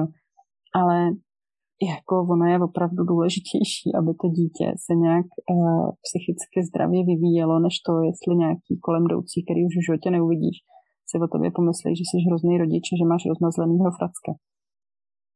Což ještě navíc není pravda. Ale, ne, ono je to jako jednodušší, když si představíme, jak bychom jednali s nějakým právě kamarádem ve chvíli, kdy se zhroutí, kdy prostě vlastně uh, ho ovládá nějaká emoce, kterou není schopný ukočírovat a v tu chvíli jako, co uděláš, jako budeš na toho svého kamaráda řvát, zmlkni prostě, seš ostuda, podívej se, tamhle paní se na tebe kouká, jako řveš tady prostě, uh, nevím, nebo ho plácneš prostě po zadku, nebo mu dáš facku, no asi ne, že jo, asi s ním jako soucítíš, jo, uh, prostě necháš ho se vybrečet, a možná ho obejmeš a pak třeba, až se uklidní, tak s ním rozebereš, co se jako děje, co je za problém, co potřebuje. Jo, jo, jo. No, na, na, druhú stranu, na druhú stranu je aj teraz, ako všímam si na sebe a, a sledujem pár účtov na, na Instagrame, ktorí vlastne sa venujú a rozmýšľam, ako, ako to nazvať, eh, vlastne tomu, tej, tej komunikácii eh, v emóciách.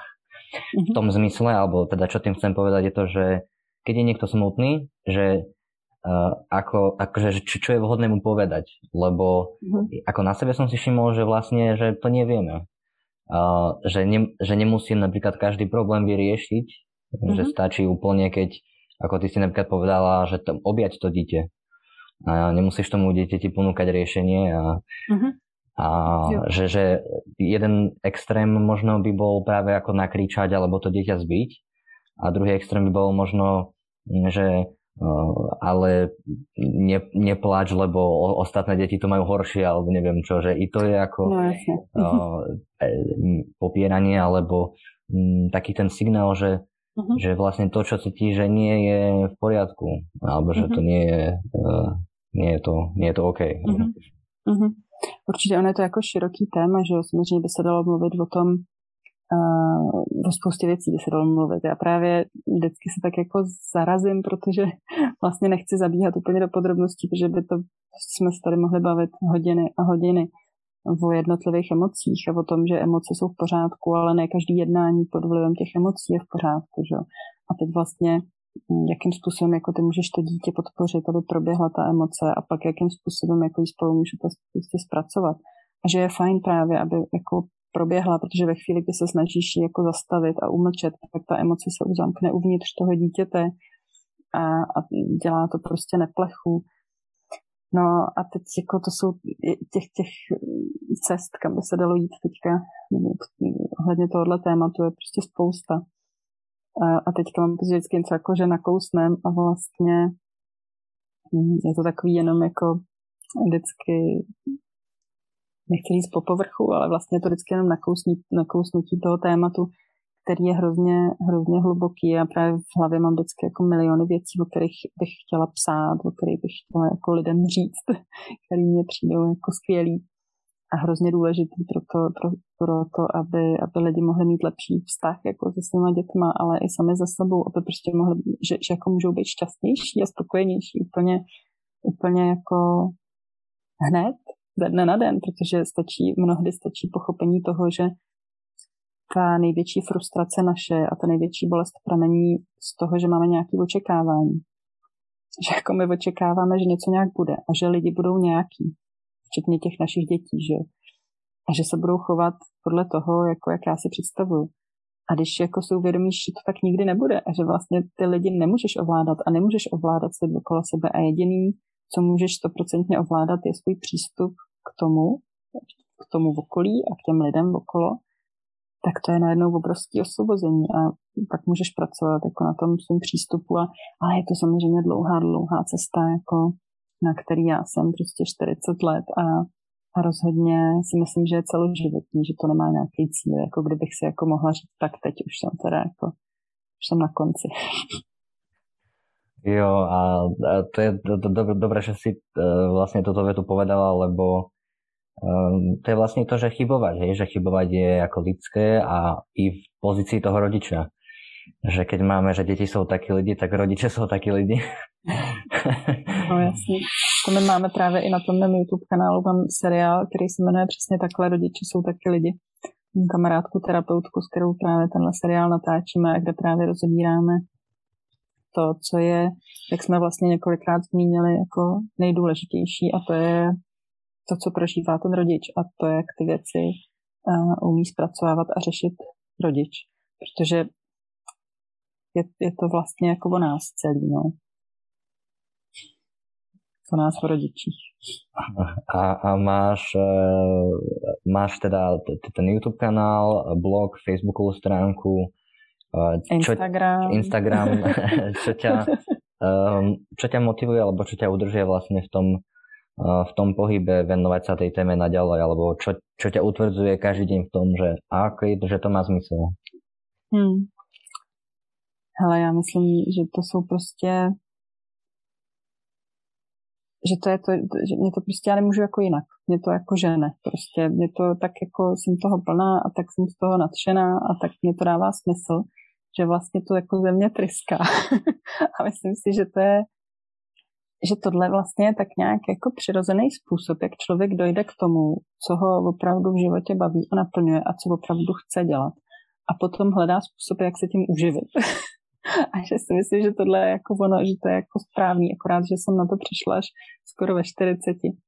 Takže uh, jsem neměla tak dlouhou dobu, abych si mohla vybudovat prostě nějaký uh, Ehm, já třeba nechci uh, si z toho dělat biznis, protože ne, nemám potřebu jako prodávat nějaký e-booky nebo prostě dělat nějaký kurzy placený a tak, protože naopak eh, ta moje motivace je, aby se to co nejvíc rozšířilo, aby prostě co nejvíc rodičů vědělo, uh, že existuje nějaký téma traumatu a že pravděpodobně to, co prožívají, prožívá spousta jiných rodičů a že je skvělý se chovat k dětem s úctou a s respektem. A vlastně, hmm, takže jediný, co, jak já uh, z toho si dělám živobytí, je to, že žádám lidi o dobrovolné příspěvky na to, co dělám, co jim, pokud jim to dává smysl. A, myslím, a tohle mi přijde jako taková nejčistší, jako nejčistší způsob a toho, ty práce. No ale právě, že ty děti, které vyrůstají svobodně, tak si myslím, že takhle nějak jako docházejí, jako u mě třeba jsem o tom teď nějak nedávno přemýšlela, že vlastně kdyby nebylo těch mých dětských traumat, tak já bych eh, velmi pravděpodobně nedělala to, co dělám teď. Asi bych dělala něco zase jako jiného, že jo, ale je to vlastně zajímavé, no? že jako ty velmi negativní věci vedly k něčemu pro spoustu lidí pozitivnímu takže je to jako nějaký smysl. Jako i, i ty negativní věci, nebo oni jsou jako mm, v principu to, že my jsme si vytvořili nějaké strategie a mechanismy přežití v dětství, je vlastně hrozně pozitivní. To tělo naše a duše jsou prostě hrozně chytrý a oni nám pomohli jako v tom dětství se cítit v bezpečí tím, že jsme si vytvořili nějaký prostě strategie, mechanizmy, které dneska už nám třeba neprospívají tolik, jako v tom dospělém životě ve vztazích s ostatníma lidma. Ale v té době to prostě fungovalo jako ochrana toho malého dítěte. Takže vlastně to, co si nesem z toho dětství, tak jako nemusíme úplně nutně nálepkovat jako něco negativního, ale prostě nás to někam jako dovedlo a, a dovedlo nás to k tomu, co třeba děláme teď, co jsme a zároveň nás to nemusí definovat. Jako to, že já třeba jsem si celý život myslela, že jsem vztekla, ale já ve skutečnosti nejsem vztekla. Ten vztek je jenom nějaká informace, reakce, eh, která právě pramení v tom, z toho dětství, že jo? třeba z toho, že jsem, nebyla, že jsem neměla možnost jako ty svoje emoce autenticky vyjadřovat. A ten vztek se prostě naschromáždil a teďka každá, každá autenticky vyjádřená emoce mých dětí mi tohle téma znova a znova otevírá. Takže se nemusíme nechat definovat jakoby těma mechanisma, který, který jsme se nazbírali za ten život, ale můžeme prostě přijmout jako nějakou informaci, která jako nám, nám kde se zachránila život, ale teďka už vlastně není nutný, aby jsme se aby jsme jednali pod jejím vlivem, aby jsme si ji nechali jako ovládat. A teď nevím, jestli jsem odpovídala na to, na co se ptal, já už nevím. uh, jo, jo, myslím si, že áno. A keď si spomínala tú slobodu v tom učení, tak i tú slobodu vlastne v tom, že, že, že môžem si tú moju reakciu ako rodič teraz vybrať. Uh-huh. A hlavne, ale chcel som povedať to, že mi to znelo veľmi súcitne, to, čo si povedala, že vlastne tie naše traumata alebo tie naše zážitky, na ktoré sa môžeme dívať akože že negatívne, alebo že na nás zanechali niečo, niečo, na čo nie sme hrdí, takže v nejakom bode, keď sme boli proste my deti, tak boli ako ochrana a že, mm-hmm. že to, čo si hovorila, tie tak mi znelo súcitne, že ako poďakovať im, alebo, mm-hmm. alebo že vnímať proste, že hrali, hrali v minulosti nejakú, nejakú úlohu. Mm-hmm. Práve jo. ako to, to, to prežitie, ktoré si, ty si pomelovala. Mm-hmm. No ten soucit, to je taky jako velký téma. Právě si myslím, že my jsme na sebe často hrozně tvrdí. A my totiž sami k sobě se chováme tak, jak se k nám chovali ty naši rodiče. Že? To dítě se prostě zvnitřní ten sebeobraz, který mu dává najevo ten rodič. Když mu rodič dává najevo, že je prostě, nevím, nedostatečný to dítě, tak se prostě celý život budeš myslet, že, seš, že musíš být lepší a lepší a lepší a furt za něčím jako se ženeš a teď už to jako, teď když do, do, dokážu tohle, když dosáhnu tohodle, tak, tak už teda budu dost dobrý. Ale ono je vždycky něco za dalším kopečkem a za dalším rohem. Takže jsme na sebe jako hrozně často mm, tvrdí právě proto, že jako s námi, jako s dětma, ten soucit vlastně nikdo doopravdy moc neměl. A nebo ho měl, ale potlačoval ho kvůli tomu, že aby na ně někdo blbě nekoukal v obchodě nebo prostě někde. Nebo prarodiče, že jo, a tak dále, tak dále. Prostě se něco nějak dělá a takhle to výchova má být. No a my právě může, umíme někdy soucítit se s těma našima dětma nebo s cizíma lidma, ale sami se sebou třeba tolik ne. Já třeba to mám jako hodně taky, že vím, že jsem na sebe strašně tvrdá. Strašně se viním, strašně se jako nenávidím za to, že jsem něco udělala blbě a tak. A ten soucit se jako musím sama se sebou učit. Ale zároveň uh, jsem v mnoha ohledech v té emocionální oblasti si myslím, že jsem zůstala jako hodně tím dítětem tím zraněným malým dítětem. A myslím si, že to je ale důvod, proč právě taky dělám to, co dělám. Já prostě s těma dětma soucítím, jako já je fakt cítím. Já prostě vnímám to, co oni cítějí, samozřejmě ne doslova, protože si nemyslím, že někdo může skutečně vědět, co ten druhý cítí. Nicméně ty mm, chápu ty principy, chápu prostě chápu to, že jak jsou jako bezmocní v těch situacích a jak jsou zahlcení s těma emocema a nemají, ne, nemají tam nikoho, kdo by, kdo by jim s tím pomohl, vlastně, kdo by je naučil s těma emocema pracovat. Ne ve smyslu naučil jako toho akademického vzdělávání, ale prostě tím hlavně svým příkladem, svým klidem, tím, že já umím zacházet se svýma emocema, tím, že já se jima nenechávám vláčet, tak tím prostě tomu dítěti ukazuju hlavně, jak, jak je možný být v souladu se sebou i s těma ostatníma. Že není potřeba ty emoce jako potlačovat, že akorát fajn kultivovat ty projevy postupně, ale ne prostě ve dvou letech nebo ve čtyřech letech, jako děti začínají být schopný vlastně ovládat ty svoje reakce až někdy třeba kolem čtvrtého, pátého roku věku. Takže čekat, očekávat to od nich dřív je naprosto jako naivní. A, a teď si vem, kolik dětí vlastně, kolik dětí jako ve čtyřech letech třeba může opravdu autenticky jako projevovat své emoce. Když se rozhlídneš okolo sebe na hřištích, ve školkách, v obchodech, prostě kdekoliv, jsem, pro mě bylo jednu dobu hodně, hodně náročný vůbec vylíst ven, protože jsem uh, všude vlastně viděla, uh, jak se ty rodiče k těm dětem chovají a vlastně všude jsem viděla jako tu bolest a, a tu neúctu. A teď už mě to tolik nezasahuje, už jsem si nějak jako obrnila. Ale uh, často dělám to, že třeba když jsme na hřištích a vidím tam děti, kterým rodiče fakt se jako nechovají mm, s respektem a s úctou, tak s těma dětma třeba prohodím pár slov, abych jim jako ukázala, že ne všichni dospělí jsou prostě, že ten svět není tak jako hrozný místo nebo nepřátelský místo. Oni samozřejmě ty své rodiče milují. To je další, to je prostě obrovský jako rozpor pro to dítě v tom, že ten rodič, který by měl být zdrojem toho největšího bezpečí a pro to dítě je jako zdrojem toho největšího bezpečí a zároveň ho jako eh, zraňuje to dítě, zároveň mu jako ubližuje, tak to je prostě tak obrovský rozpor, který vytváří neuvěřitelnou bolest jako v tom dítěti a neuvěřitelný prostě zmatky, což eh, je vlastně jako hrozný, že? To je, možná znáš teorie, teorie attachmentu, takový ty různý typy jako přimknutí, dítěte k rodiči. To je mimochodem hrozně zajímavé. Existuje takový krátký videjko na YouTube, takový kreslený, ono jich je určitě spousta, ale tohle je takový asi čtyřminutový, kde jsou právě ty teorie attachmentu vysvětlený moc pěkně. A mm, to je jako hrozně zajímavý, no, jak vlastně ta, ta raná, raná vazba dítěte k rodiči, jaký vliv má na celý život. A, a to jsou věci, o kterých se furt hrozně málo mluví. No. A, a a mrzí mě to, protože jsou, protože obrovsky ovlivňují prostě celý život člověka.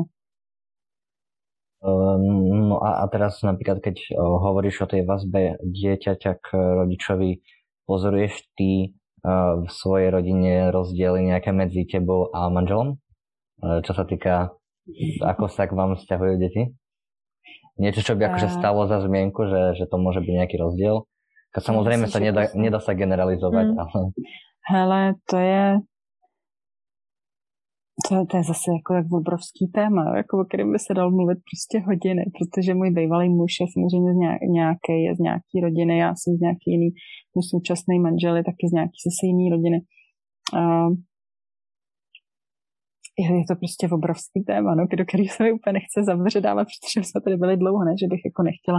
Navíc se to týká lidí, kteří tady s náma nejsou. Jasné, jasné. Ale, ale spíš, když jsi se na to ptal, tak mě napadla jedna věc, která, kterou, jsem, kterou si jako uvědomuju dlouhou dobu a uvědomuju si silně, že já třeba jsem, měla, jsem neměla jako dobrý zázemí doma ve smyslu, eh, že jsem neměla takovýto bezpodmínečný přijetí. Já jsem opravdu dostávala přijetí jenom ve chvíli, kdy jsem se chovala podle představ uh, svojí maminky.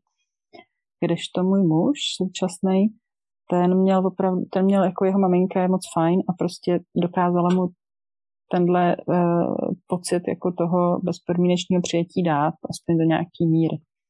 No a uh, když jsme se potkali s mým mužem současným, je to já nevím, 6 let třeba, tak jsme se právě, já jsem byla v té době ve svobodě učení a, mm, a potkali jsme se v paralelní polis v Praze, možná znáš takový černý barák, kryptoanarchisti a, a, a on tam prostě pracoval nějak a bavili jsme se právě o těch školách a o tom, já jsem tehdy horovala, jak prostě ty školy jsou nesvobodní.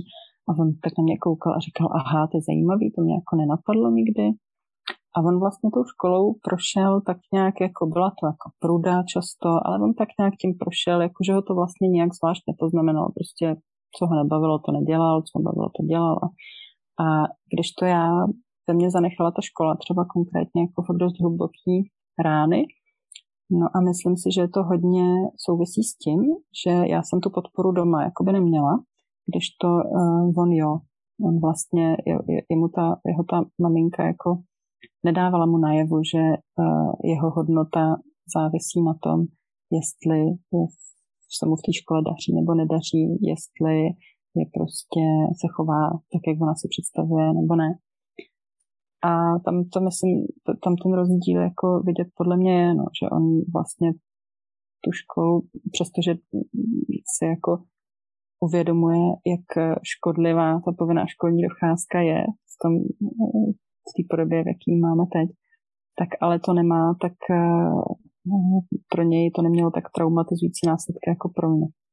A tam třeba je fakt jako vidět, si myslím, ten vliv toho přijetí v té rodině a té bezpodmíneční lásky.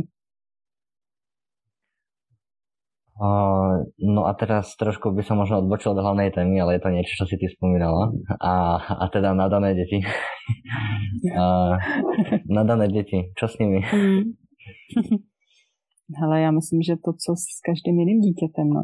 Já si právě dneska už to vůbec takhle nevnímám, jako že jsou nějaký nadaný děti, nadaný ja, děti. Ja myslím, totiž, že je...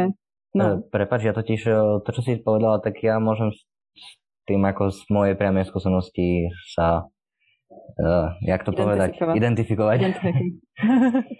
uh, kde, sme ma, kde som mal na základnej množstvo ročníkových prác a projekty a, a vymýšľať veci. Aha.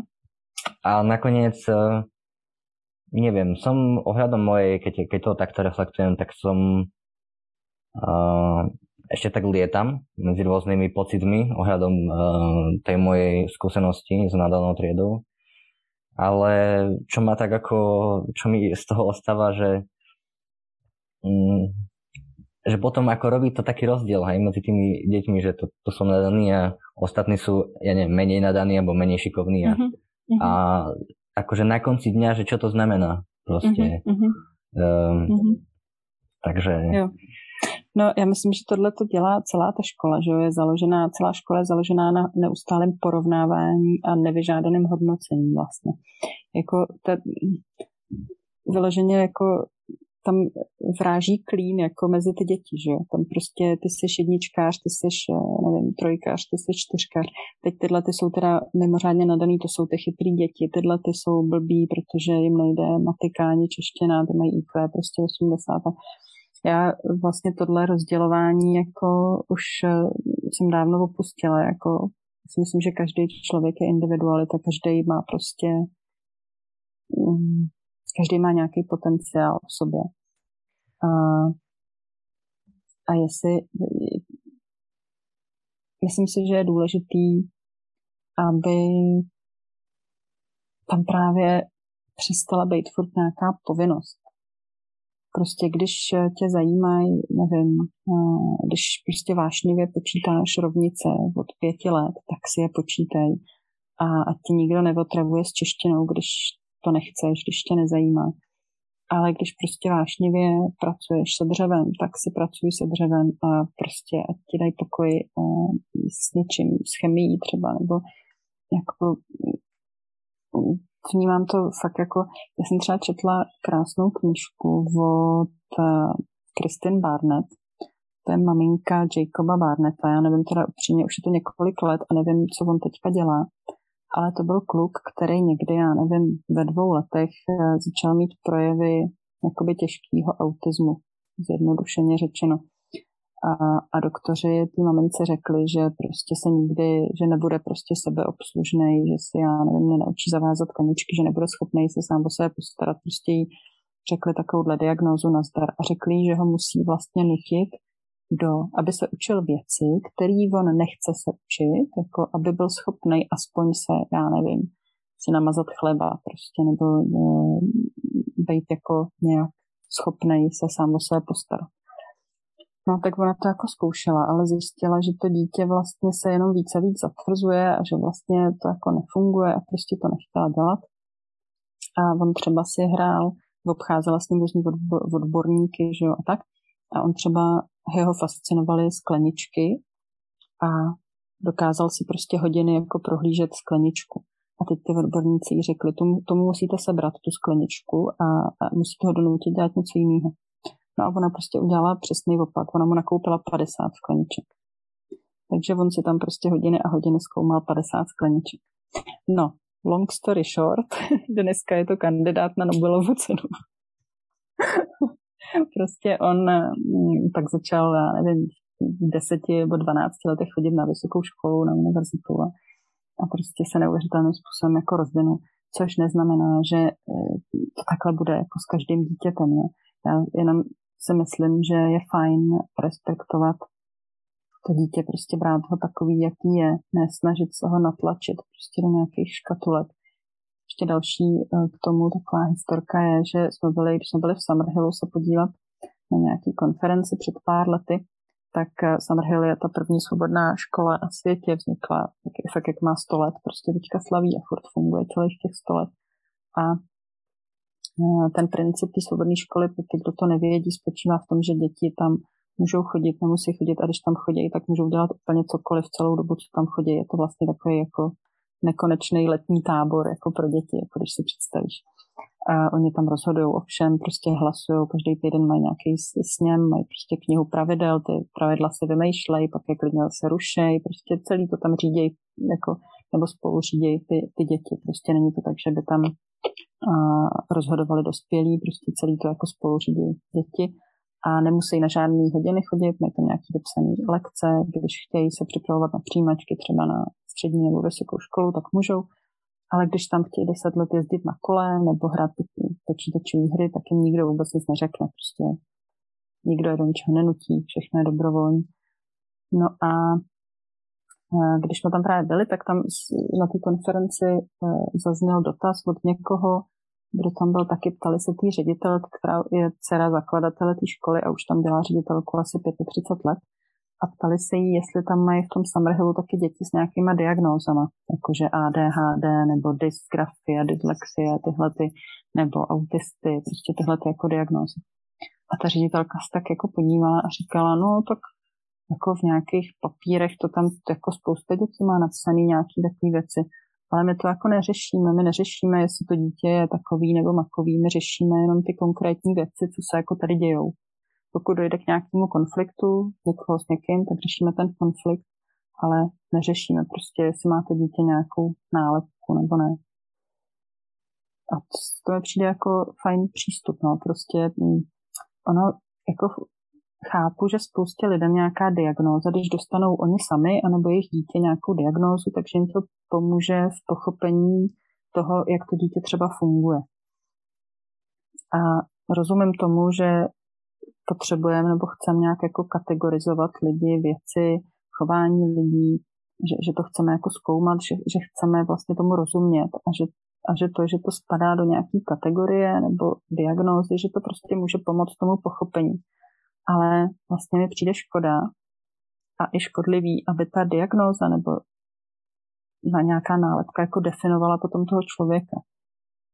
A že prostě člověk je takovej nějaký funguje takhle nějak, ale to neznamená, že to tak bude celý život a, a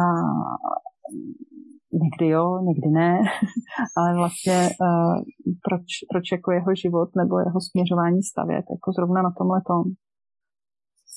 Mňa by, mňa by možno zajímalo, či si mala možnosť uh, stretnúť sa rozprávať s nejakým absolventom tejto, tejto školy. Mm. Že ako oni vlastne tí ľudia to reflektujú spätne, keď vyjdú vlastne mm. z tej školy a podstatě do společnosti.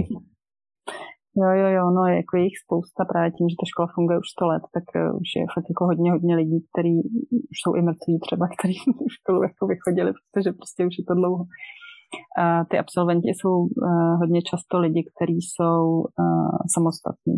Uh, tvoří si prostě práci, nejsou to typický zaměstnanci do korporátu třeba.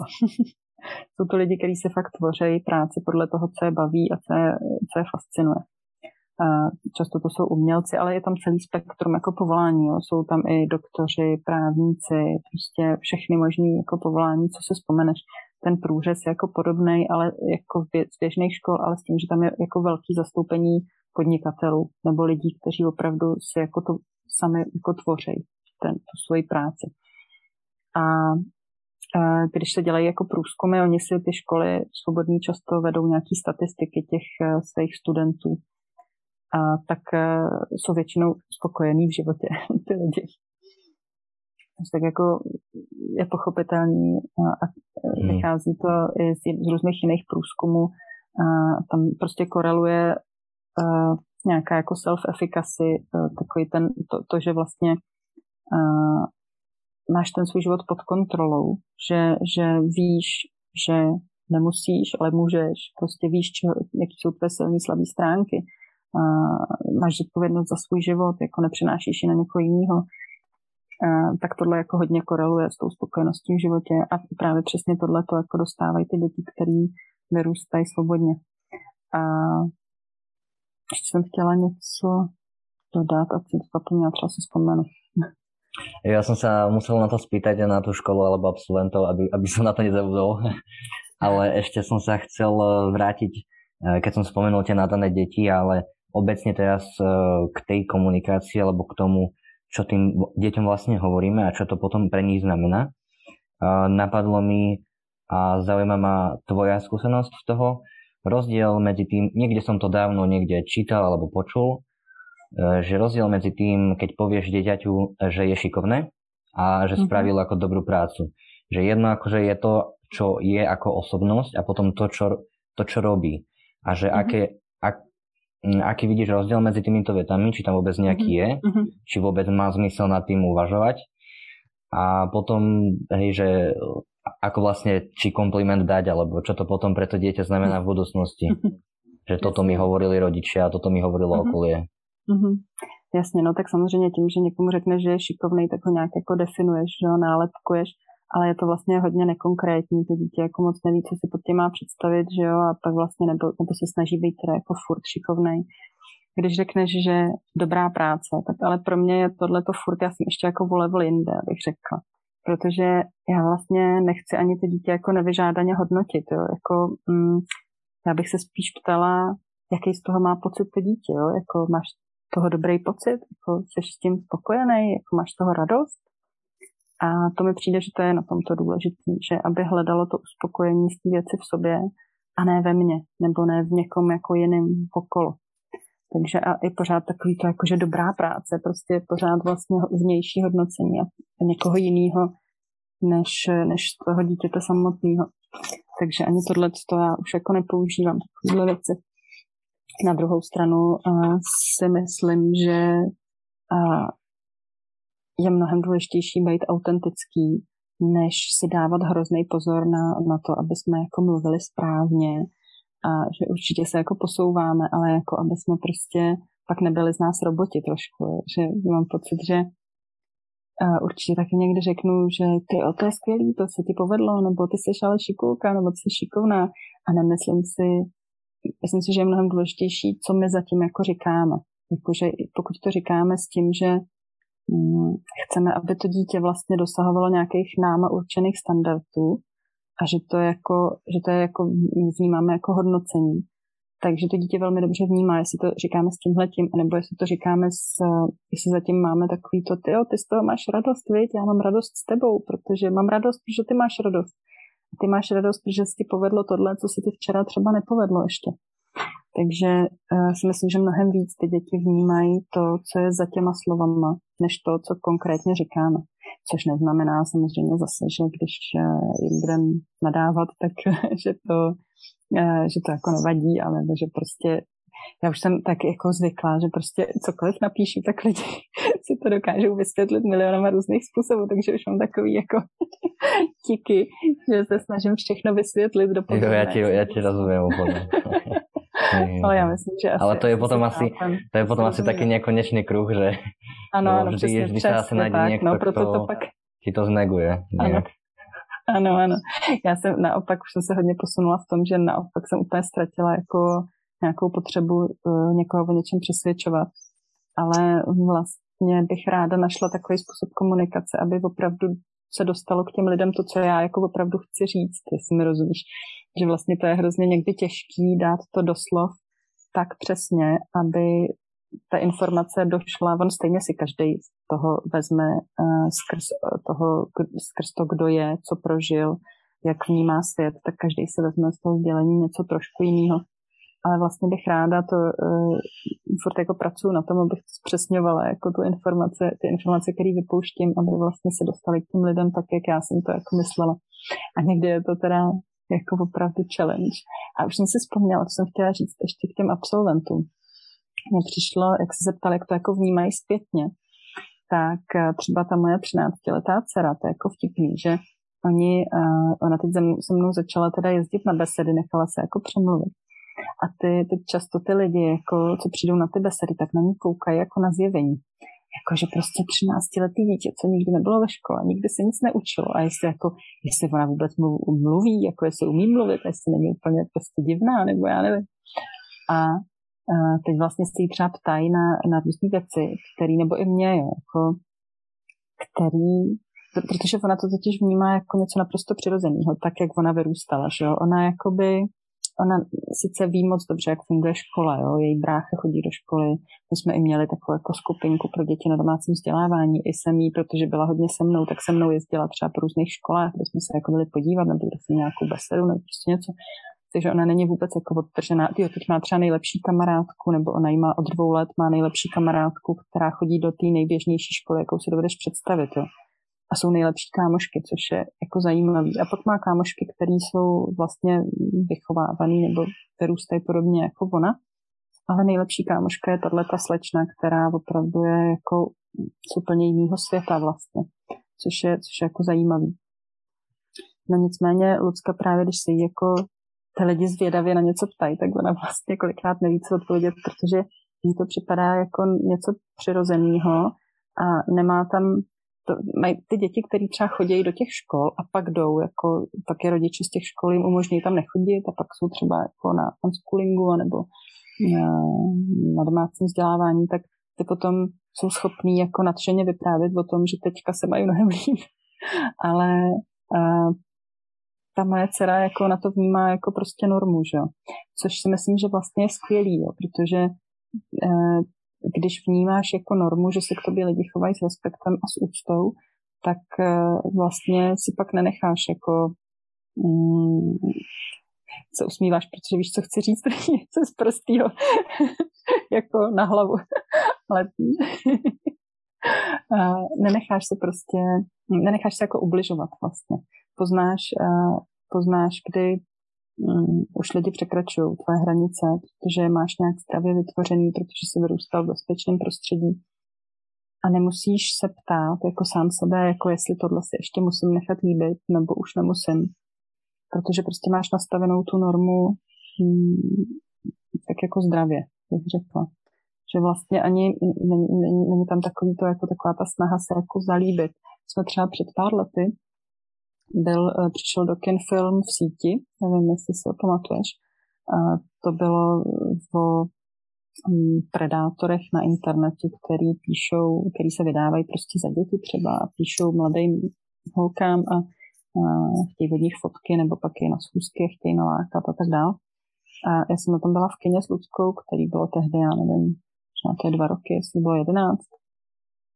A ona právě vůbec nechápala, proč ty, proč ty holky někomu něco vlastně posílají.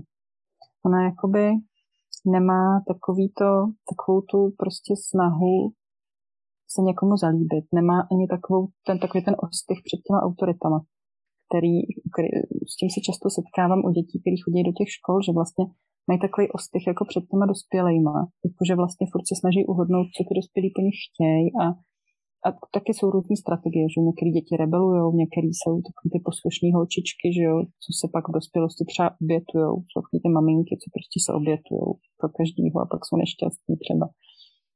A, a vytváříme si prostě různé strategie toho přežití. No a, a nemyslím si, že a myslím si, že jsem jako spoustu věcí jakoby pokazila, řekněme, u těch, z těch starších dvou dětí, že jsem jako spoustu, že Lucka třeba si myslím, že ode mě má spoustu úzkosti, který, že jsem jako hodně úzkostný člověk, nebo respektive nejsem, to jsou prostě mechanismy z dětství zase, který si nesu, že jo. Ale a, a samozřejmě jsem to hodně, hodně přinesla jako na ty děti. A nicméně to, že právě od těch, od těch jako cizích lidí, nebo to ona, ten, ten, myslím si, že tu sebehodnotu já, to má nějak zdravě nastavenou právě, protože že nevyrůstala, nechodila, ne, ne, netrávila čas eh, někde v prostředí, kde by vlastně bylo normou nějaký podřízení se automaticky. A práve to, keď si hovorila, že chodí vlastne s tebou na tie besedy a že mm. tam má aj tú akoby spätnú väzbu, tak uh, ale v podstate myslím, že si, myslím, že si sa toho trošku dotkla. Ja som sa chcel spýtať, že či s tebou nejak, alebo aj starší syn um, komunikuje to tú spätnú väzbu z okolia na to, že uh, v podstate i keď teba ľudia poznajú, a, alebo práve, práve tá dcera, uh, že mne hovorili toto ostatní, alebo že či sa ti ako zdôverí takto s nejakým, hmm. či je to strach, alebo hodnotenie z okolia. No, ono tohle právě vůbec jako nezažívá. Hmm. Samotnou mě to udivuje, protože se pohybuje fakt v různých prostředích. Jak říkám, nejlepší kámoška je opravdu jako z jiného trošku světa vlastně. Ale ona já třeba to mám tak, že s lidma, který se ke mně nechovají s úctou, se jako nechci stýkat. A myslím si, že ona to má nastavený jako stejně. Že to jsou, to jsou pro mě jako zdraví hranice. Jako já si nemyslím, že mm, být svobodomyslný nebo být respektující znamená, že si musíš nechat od někoho nadávat nebo, nebo se k sobě chovat jako s nerespektem, s neúctou.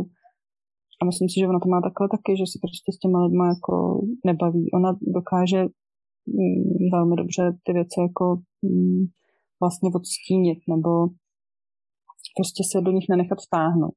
Jakože nemá taky potřebu někomu něco vysvětlovat. Já, když se se mnou chce někdo o tom bavit, tak já se s ním ráda pobavím, když vidím, že ho to jako opravdu zajímá, ale když se, když se se mnou chce někdo, já už to jako dávno poznám, že a když se se mnou chce někdo bavit jenom proto, aby mi dokázal, že on má pravdu a já ne, tak eh, tam jako nemám potřebu diskutovat. Prostě proč? No, to, to, a to poznáš většinou na první dobrou. jo, že, že ako ťa chce presvedčiť o tej svojej pravde mm. v podstate a, mm. a no, tam je možno, že ten rešpekt, že OK, i, i, i ty to môže mať tak a môže to fungovať tebe, mm. čo je vlastne v podstate gro toho, čo, čomu sa ty venuješ, že, že dá sa to aj inak robiť v podstate. Napriek tomu, mm. akože to je Mm, kontroverz, kontroverzné témy pre, pre dnešok, tak e, že, že dá sa to aj takto a na príklade tej školy, o ktorej si hovorila, ktorá funguje už tých, e, tých 100 rokov a má spokojných absolventov, tak už len to môže ukázať, že aha, že nemusí mm-hmm. byť práve jediná ako správna, správna mm-hmm. odpoveď na to. Mm-hmm. Yeah. No hlavně ono celé vzdělávání lidstva, že jo, já nevím, kolik deset, deseti tisíce let probíhalo mimo školy a povinná školní docházka je posledních 150 let takový experiment na dětech, který doufám brzo skončí. A chcel som sa ešte spýtať na, na uh, či, či, či máš ty nejaké uh, zdroje inšpirácie v zmysle ľudí alebo knihy, ktoré, mm-hmm. z ktorých ty čerpáš alebo si čerpala a ktoré by si posunula ďalej, že či sa to mm-hmm. týka toho unschoolingu alebo práve treba z tej témy mm-hmm. toho traumatu. Uh, už mm-hmm. si tu něco spomenula, tak já to potom hodím do popisu. já právě tyhle ty všechny knížky, nebo všechny určitě ne, ale poslední dobou jsem začala sepisovat eh, to, co mě nějak ovlivnilo na, na ten svůj web, děti jsou taky lidi CZ, tak tam mám záložku, co čtu a tam mám nějakých, já nevím kolik knížek zatím uh, vložených. A, a vlastně za těch, já nevím kolik, třeba 15 let, co se nějak zabývám do hloubky tímhletím tématem, nebo co jsem vůbec začala jako se zabývat, nevím, sama sebou, psychikou, vzděláváním dětma a tak dále tak eh, vlastně mě to všechno vede jako k tomu přes různý, různýma cestama, ale všechno mě to dovedlo jako k tomu traumatu a, a k tomu, k těm eh, raným zkušenostem dětí, k těm raným zážitkům, k tomu, co to dítě opravdu zažívá eh, v tom nejranějším dětství, v té rodině, do těch svých rodičů, jakým způsobem se k ním ty rodiče chovají. Že je prostě kořen úplně všeho. Takže pro mě teďka třeba se zase dostanu za pár let někam ještě jinam. No. Zatím se nedovedu představit kam ještě hlouběji, možná ještě vlastně teď, jak se rozvíjí poslední dobou hodně různý nový obory, vědní jako neuropsychiatrie a vlastně díky tomu, jak dokážeme zobrazovat fun- funkce mozku a fungování mozku, tak se dostáváme pořád dál a dál a hloub a hloub, jako ta věda pořád postupuje. Takže třeba za pár let, za pár desítek let budeme vědět, jak, jak a proč a přemýšlí dítě před narozením. Už teďka se jako něco ví eh, díky nějakým výzkumům, ale, eh, ale třeba to půjde dál a dál a Bůh ví, co se ještě dozvíme. No a teďka pro mě jako nejzásadnější téma je opravdu zpracovávání těch traumatizujících zážitků z dětství, který má v různý, máme v různý míře všichni. Protože ta definice traumatu je opravdu, hele, kdybych měla doporučit jako jednu věc, na kterou se by se měli všichni podívat, nebo si ji přečíst, tak by to byl hodinu a půl, asi možná ani ne, krátký dokument Moudrost traumatu, Wisdom of Trauma. A má samozřejmě web a tam oni vždycky dělají nějaký online promítání jednou za čas, třeba týden a dá se to jakoby koupit a podpořit je vlastně ty tvůrce toho dokumentu. Ale dá se ten film stáhnout na úložku s českýma titulkama, ale já to nerada doporučuji, protože samozřejmě jsem radši, když ty lidi jako podpoří ty tvůrce. Nicméně je to tak strašně důležitý, že bych ráda, aby se to právě hrozně šířilo všude, kde to jde. A v tom dokumentu vystupuje Gábor Maté, což je kanadský lékař, který se dlouhý léta věnuje práci s, s těžce závislými lidmi. A, on v tom dokumentu říká mimo jiný i to, že trauma vznikne třeba i z toho, že necháme malý miminko plakat. Nepřijdeme k němu, prostě to dítě eh, evolučně, biologicky prostě cítí, že je opuštěný. Když ho necháš, prostě, když si představíš eh, dítě někde v džungli, který to, to dítě, prostě my jsme se tolik jako nezměnili, že od té eh, doby lovců a sběračů a, a to dítě prostě prožívá opravdu strach o život, prožívá v tu chvíli a, mm, a prostě strach o život, jako. A to je tak silně traumatická zkušenost, kterou potom s tím nikdo nemůže zpracovat, protože je moc malinký a nikdo vlastně neví, že se mu vůbec něco traumatického děje že už tohle stačí, aby to mělo nějaké následky další pro celý život člověka. No a pak eh, prostě těch traumatických situací může být spousty, spousty. A bohužel se opravdu málo mluví o tom, jak eh, různý třeba lékařské zákroky, jo, úplně blbý, nevím co, hm, píchání ucha, když máš zánět ucha, cokoliv vlastně, kdy se nepřistupuje k tomu dítě citlivě a s úctou a s respektem, tak všechny tyhle věci, pády z kola, prostě cokoliv, jako běžný, běžný prostě věci, které se dějou. No, takže tenhle film bych jako doporučila moc a pak je skvělá knížka Trauma očima dítěte, což je fakt, to už jsem zmiňovala, myslím, taková příručka, kde opravdu jsou konkrétní návody, jak vlastně se, jak předcházet prostě vzniku těch mm, za traumatických, traumatizujících zážitků.